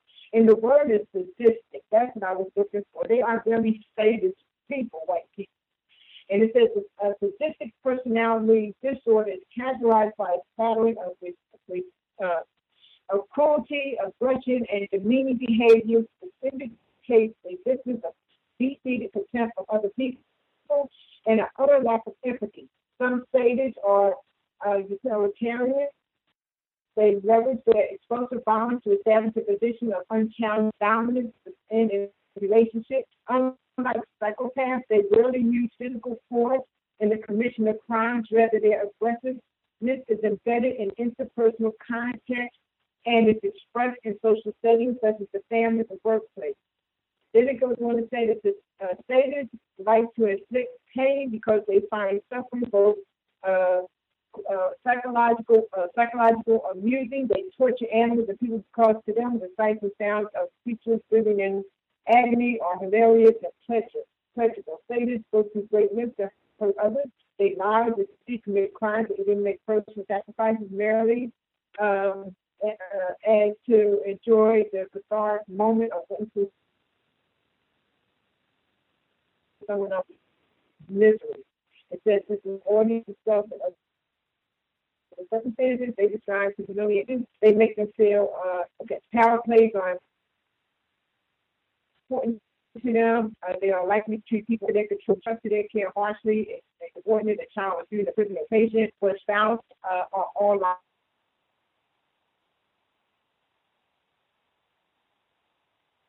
disciplinary measures. And it just says that uh, how they master the abuse by practicing, they terrorize and intimidate even their nearest uh, dearest uh, uh, doing and, and so forth. So those are the three comments I want to make. One was on time, so I congratulate you again. One was on HIV, and the other word I was looking for was specific, with uh, psychopath pale in, in, in comparison to someone who is sadistic. Thank you for taking my call. For sure. Uh, are there other folks that we have not heard from who had commentary that they wanted to share?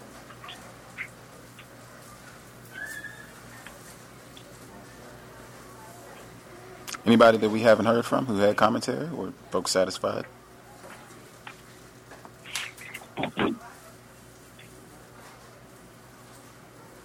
I'll assume the other folks uh, are satisfied, at least for the time. Again, we are almost at the end, so I hope people are not thinking, oh, I'm just going to wait till we get ready to end and then I'll just get my hand up and I can make my comments during the last minute or so. Um, things that stood out, quick notes that I wanted to make sure I got in. Um,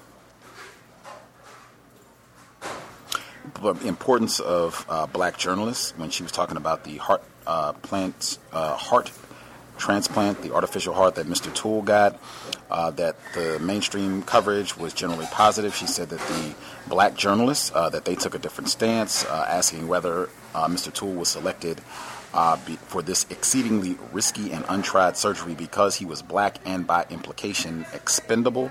Outstanding job using logic, black journalists.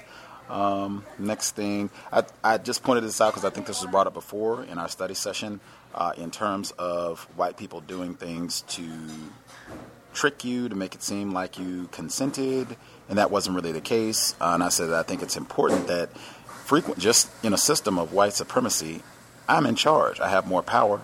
I don't need to do that if I want to. If I really want to do it, uh, I don't need to even lie or trick you to make it seem like you consented and maybe you didn't understand or we use words that you didn't grasp or you have some reading difficulties or we switch things around. Sometimes it's whatever. We don't, we don't even give the pretense of making an effort to get consent. We're just going to do what we want and then, yeah, we didn't get consent and what are you going to do about it? And I think she's given tons of illustrations of that, not just this week, uh, but throughout uh, the text that we've been reading. Um, I thought it was great when she pointed out that the consent forms uh, that some of these other black people who where they got uh, this artificial heart that was dangerous and experimental, they hadn't really tried it out yet. Uh, that the ex- uh, consent form was kind of vague, uh, and they didn't include that if you choose to withdraw from this experiment, that you're going to die, that it'll be too late, and you know. Tough noogies if you didn't ask enough questions uh, during the phase, during your consultation about all this. That's on you. Too late, nothing can be done about it now. Um, I think white people do this in general uh, in relation when they are coming to quote unquote help you, uh, and just about white people's conduct in general, uh, where she says the forms, where they're talking about these consent forms for these uh, artificial hearts and what have you, the forms tend to exaggerate benefits and to underplay risks, presenting an overly optimistic view regarding quality of life during and after the experiment. Such understatement is typical of how the medical jargon helps to distort the portrayal of the likely quality of life. I just that is standard operating procedure uh, for whites, using a lot of flowery rhetoric and euphemisms, and just being very deceptive and skillful with words. I think we really need to have a much deeper comprehension of what we what we mean when we say forked tongue or that white people lie. This is white people lying when they deliberately use words so that you are confused, so that you don't have an accurate understanding. That is lying, not just, you know, if I owe you $100 and I say, oh, yeah, I owe you $50. Yes, that's lying, but I mean, a master deceiver, there are many layers to deception, and I think we've got a lot of that in the text as well. Um, yeah, we got that about the consent. Um,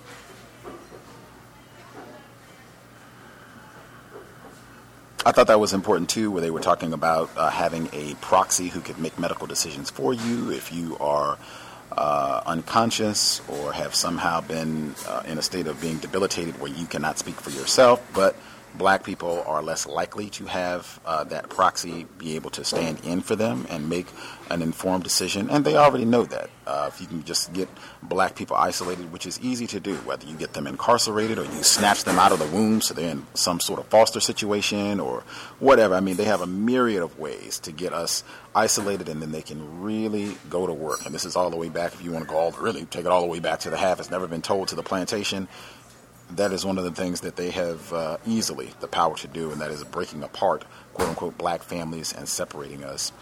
Uh, thought it was when she was talking about the experimental uh, blood. Uh, pseudo blood derivative that they were making. Uh, of course, we're going to go to Detroit. The Flint water crisis, the fake blood in Detroit. Yes, anything that we want to make out and try any experiments. Where are the niggers? Point us to the niggers, and we will get cracking. Um, same thing. I think Thomas touched on them going to uh, the townships in South Africa for the exact same thing. Um,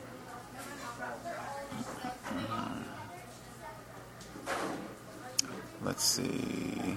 I think Roz already touched on the portion where uh, the poor white men turned up their nose. This is another one that's, I mean, it is it is absurd. It's inaccurate. It defies logic when they try to uh, insist that there is some sort of class analysis that accurately captures what's happening on the planet.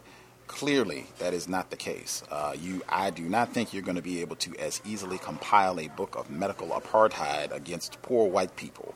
Uh, yes, I'm very aware poor whites have been sterilized, and some of these prison experiments have went after poor white people. But clearly, the most egregious, the most barbaric, uh, if you want to even call them experiments, uh, terroristic acts under the guise of medicine have been reserved for black people. That's a point that she's made repeatedly throughout this book. Even uh, when they have done some of these tests and included whites, a highly disproportionate amount of them have been on black people. Uh, and in this case, poor white people knew, like, there's no way I'm going to be swallowing some tubes and allowing you to have some device in my brain and all that. Like, whatever. I am white. I will, you know, be able to get my nickels uh, however I come by them. Uh, and I would strongly suspect that even if you are a black person and you have a few coins, that is not going to save you uh, from a lot of these procedures where they just take advantage of black people. Um, see, moving forward. Yeah, the way that they were uh, talked about there, I think Roz already touched on that. Extremely important. Uh, Dr. Bailey, when he's talking about his niggers and you know they got pork chops and everything else. Of course, that's that's how they thought of us then. That's how they think of us now. That's what it means to be white. Uh, it, in my view, is impossible to have any other view uh, of niggers worldwide. I think it would just be better if they would just make that plain. That way, we would be less confused uh, about what is happening on the planet. Um, what I did think was really important, uh, the work with uh, Mr. Bailey uh, Dr. Heath, Mr. Bailey, the work that they were doing at Angola, Louisiana State uh, Penitentiary. I think that came up before in the book. I said that was one of the most, uh, in my opinion, that along with the statement about the control of black, of black reproduction. Uh, we want you to have a whole lot of little black babies. We're on the plantation, now we have more workers and we can sell them off, rape them, whatever we want to do. Or we don't want you to have too many black babies because we don't want a whole lot of dark folks around here. So we'll, you know, sterilize you or whatever we need to do to make sure that you are not uh, procreating too much uh, the control, white control of black reproduction. That is 1A, 1B. You can move it around either way you like, but those are the two most important points in the book for me. And that section where they were talking about the CIA exclusively, they didn't say poor white people, they didn't say gay people, transgender people, anybody else. They said exclusively black people happen to be inmates at Angola and Louisiana. We're experimenting on them for ways to reduce their willpower, make them more docile, make them so that they cannot speak. Pause for Muhammad Ali. I think that is astronomically important uh, in talking about the maintenance of a global empire of white terrorism. Anything that we can do that will make niggers easier to control. Uh, if we can find out new medications, things that we can dump in the water, flint, things we can put in the food, whatever it is. Uh, and I think even the next chapter that we're going to read is American Bioterrorism Targets Blacks. That's the last chapter in the book that we'll hit next Friday. Uh, but I thought that was equally important. Uh, one of the most important things in the book. Just this is not white privilege, what we're talking about. This is organized terrorism warfare in all areas of people activity on into eternity. This is, we have no intention of stopping. We're looking for ways to make sure that this is permanently. Uh, in place. If that means severing a Negro child's brain at two, then that's what it means. Oh, well, we're gangsters about scientific gangsters and terrorists about this. Sadists, all of the terms would apply appropriately. Um, let's see. Black people in New Orleans been catching it for a long time. Um, that they tested LSD. Some of this was in John Potash, uh, the black uh, FBI's war against black, against Tupac Shakur and black leaders, these drug tests, LSD and cannabis and methamphetamine or whatever else they concoct uh, in their labs to test uh, on niggers. I uh, thought that was extremely uh, important, should not be taken lightly. That's the sort of thing we should keep in mind when they get really excited about saying we need to legalize all drugs, cannabis, and anything else that they've got in their warehouses. Um, and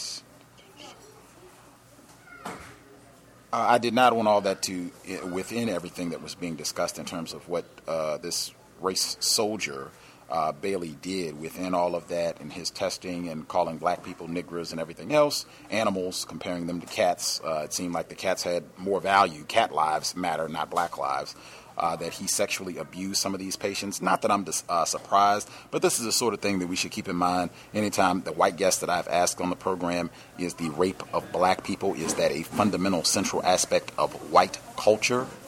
White supremacy culture, and they hem and haw, and well, I don't know, well, maybe, I mean, Daniel Holtz, yeah, Thomas, J yeah, I mean, yeah, but I don't. This is what I mean this is real, real, real prevalent. Uh, I mean, you just have to take a, a scant look, and it's just going to be all over the place. White people doing some sort of uh, sexual deviance uh, against black people, black males, black females, black children. And that's even been a prominent theme in this book. She's talked about that all the way back to uh, formal plantation days. But I will stop there. I will assume everybody's good because I did ask multiple times and we had silence. So I will assume folks uh, are good for the week. Uh, next week, this is the last chapter technically in the book. There's an epilogue that is uh, kind of chunky, so we will not complete it next week. But next week is chapter 15. Uh, we have two, and we are done. Uh, the next book that we're going to do is Blood Brothers, which is on Muhammad Ali, Minister Malcolm X. Their uh, friendship uh, deteriorated ultimately, but uh, how they came to know one another, the history about their relationship, and all of that. Uh, that book was actually published before Mr. Ali transitioned uh, just a few weeks ago. But that'll be the next book that we will start in two weeks. Wait a minute. Three weeks, sorry. Three weeks. We have two weeks left of this book, and then three weeks, we will be starting the new book on uh, Minister Malcolm Muhammad Ali Blood Brothers. But two more left in this one. Chapter 15 is where we'll start next week. If folks have thoughts, if you have been reading along, this is a book I think because uh, Henrietta Lacks did come up and we read that too. Like I said, this has been a whole referendum on what we've been doing on the cows for all these years. Henrietta Lacks, we read uh, Rebecca Skloot's book, which did not exist at the time that this book was published. I think Rebecca Skloot's uh, book came out in 2010, if memory serves. Uh, but whenever it was published, it was after this book came out, so that didn't even exist uh, when she wrote this. But uh, certainly that would be another great addition to what this book is all about to go back and uh, hear about what she talks about with uh, the rape of Henrietta Lacks, uh, Henrietta Lacks genetic material. I think that was what her brother uh, called it appropriately. Uh, at any rate, if you have thoughts, uh, feedback you would like to give, feel free to drop an email. My suggestion, if you need an assignment, it's summertime, you're looking for something to do, I would even say, I think if you have offspring and they are 16 or over, Uh, you know your child. Uh, I know some of us, you know, it takes us a little longer uh, in terms of getting our reading skills where they were. I was not a big reader. I did not enjoy reading. It was just not my thing when I was 16. But uh, if you have a 16 year old child, you know your child, if they're pretty strong in reading, I think this is a book that they can read uh, for summertime. If you're looking for material that your child can read, if they're 16 or up, I they can read this book. Uh, get a dictionary. You want to challenge your brain anyway. Uh, make sure you're using your brain computer over these summer months and not just sitting around uh, watching television, playing video games, goofing around, or what have you. They should read this book. Uh, even if you are not a younger victim of racism, write a book report. If you've been following along uh, on this book session, if you've been paying attention, you've been calling in, you've been even if you haven't called in, if you've been listening, write a book report. You can put a review on Amazon that might encourage other people, other black people in particular, uh, to read this book. Uh, and I just I think that would be really important. It might even help uh, generate more attention to get more people to read. Even though I think I get the impression that this book is very popular, but definitely this is a book that deserves uh, a review. That's one that I uh, myself uh, will be writing to make sure I include those two points that I already mentioned. Uh, but write a review. I think that would be the least we could do if this book has some value and people have said that they have enjoyed it or it's just been a wealth of information. Write a review, post it online. You can post it at Amazon.com or other sites. There are a wealth of sites online that are talking about this book where you can post it and share with other people. I think that would be a great task. Certainly, if you have children, as I said, if they are 16 or up, I think they could read this book. There you go. Read the book, you can take, you know, a month, two months, finish it by August or what have you, and then write like a one page, uh, one and a half page summary, or you can do a word count summary of what you learned in the book. I think that would be great. Uh, great way to keep them active, keep them thinking, and keep them learning, and maybe even encourage some young black people. Wow, we are being totally raped in the healthcare field. I'm going to be a doctor. I'm going to do something uh, in the medical industry so that I can help black people. That would be outstanding. That would be my counter racist suggestion for the week. With that, we'll be here tomorrow. Compensatory call in, 8 p.m. Eastern, 5 p.m. Pacific. I think it would even tie in with all the talk about uh, access to abortion that's been talked about this week and the Supreme Court case that was early in the week. I think that would relate to this as well. We can talk about that tomorrow, 9 p.m. Eastern, 6 p.m. Pacific. Compensatory call in. Uh, on Sunday, we'll be here as well. Same broadcast time, 8 p.m. Eastern, 5 p.m. Pacific. Uh, Steve Jimenez, he wrote the book uh, the Book of Matt. That's what it's called uh, about Matthew Shepard, uh, the white male. Uh, he is gay, was gay. Uh, he was killed in Wyoming in 1998. Uh, it was alleged to be a hate crime. Mr. Jimenez, in his book, presents a wealth of information that Mr. Shepard used drugs, he sold drugs, participated uh, seems like he might have been strong. Lots of evidence to suggest that he was a member of a drug cartel uh, in the Wyoming, Colorado area, trafficking ju- drugs, using drugs, distributing drugs, uh, and that this might have been a drug crime, not a hate crime. Uh, just for the record, no one was ever convicted for a hate crime in this case. They did convict two people for uh, the killing, and they got life sentences there in jail now. Uh, but no one was ever convicted or charged for a hate crime, and even the prosecutor in the case said that he didn't really see any evidence uh, of a hate crime that this uh, Matthew Shepard was killed because he was gay. But that is not uh, the way that this uh, this murder is generally talked about. it's generally talked about. It is connected directly with racism, white supremacy, and people saying that this is the Emmett Till of our generation, and they have this right alongside James Byrd Jr., which I feel is just a massive act of white supremacy. And I'm looking forward to talking about it Monday within the context Sunday, excuse me, Sunday within the context of the shooting in Florida. Uh, if you have questions, problems, gripes, guest suggestions, you can't find something in the archive, feel free to drop an email until justice at gmail.com. Until justice at gmail.com. Thank you kindly for all the folks who have participated. This has been grand uh, reading this text with you all. Uh, we'll be back in about 48 hours again.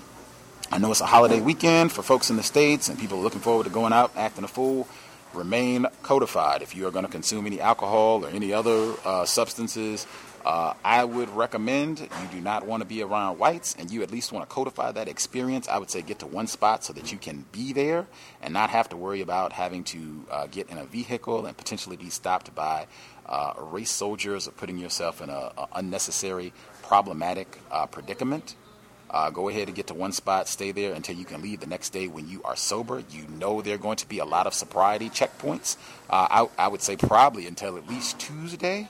Keep that in mind as you're out and about. You do not want to be under the influence if you are in the vehicle, and that for this weekend for sure. Driver, passenger, even if you are a pedestrian, you are asking for trouble. It's been my experience that they disproportionately put those checkpoints in areas with a high concentration of black people. So certainly be codified all the way through uh, at least until Tuesday.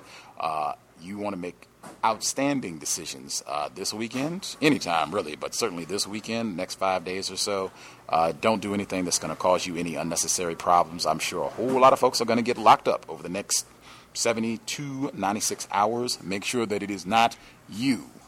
Uh, with that, Creator, we ask that you help us remain patient with other black people, victims of white supremacy. We ask that you help us remain patient with ourselves. Remind us to demonstrate the highest levels of black self respect at all times, in all places, each and every time we are in contact with another black person. It has been time. Replace white supremacy with justice immediately. Cows signing out. Thanks all for tuning in. Nigga, you so brainwashed. I'm a victim, brother. Problem. You're a victim. Yeah. I'm a victim of 400 years of conditioning. Shut up. The man has programmed my conditioning. Mm-hmm. Even my conditioning has been conditioned. Hey guys, it is Ryan. I'm not sure if you know this about me, but I'm a bit of a fun fanatic when I can. I like to work, but I like fun too. It's a thing. And now the truth is out there. I can tell you about my favorite place to have fun. Chumba Casino. They have hundreds of social casino style games to choose from with new games released each week. You can play for free anytime, anywhere. And each day brings a new chance to collect daily bonuses. So join me in the fun. Sign up now at ChumbaCasino.com. No purchase necessary. Group. Void were prohibited by law. See terms and conditions. 18 plus.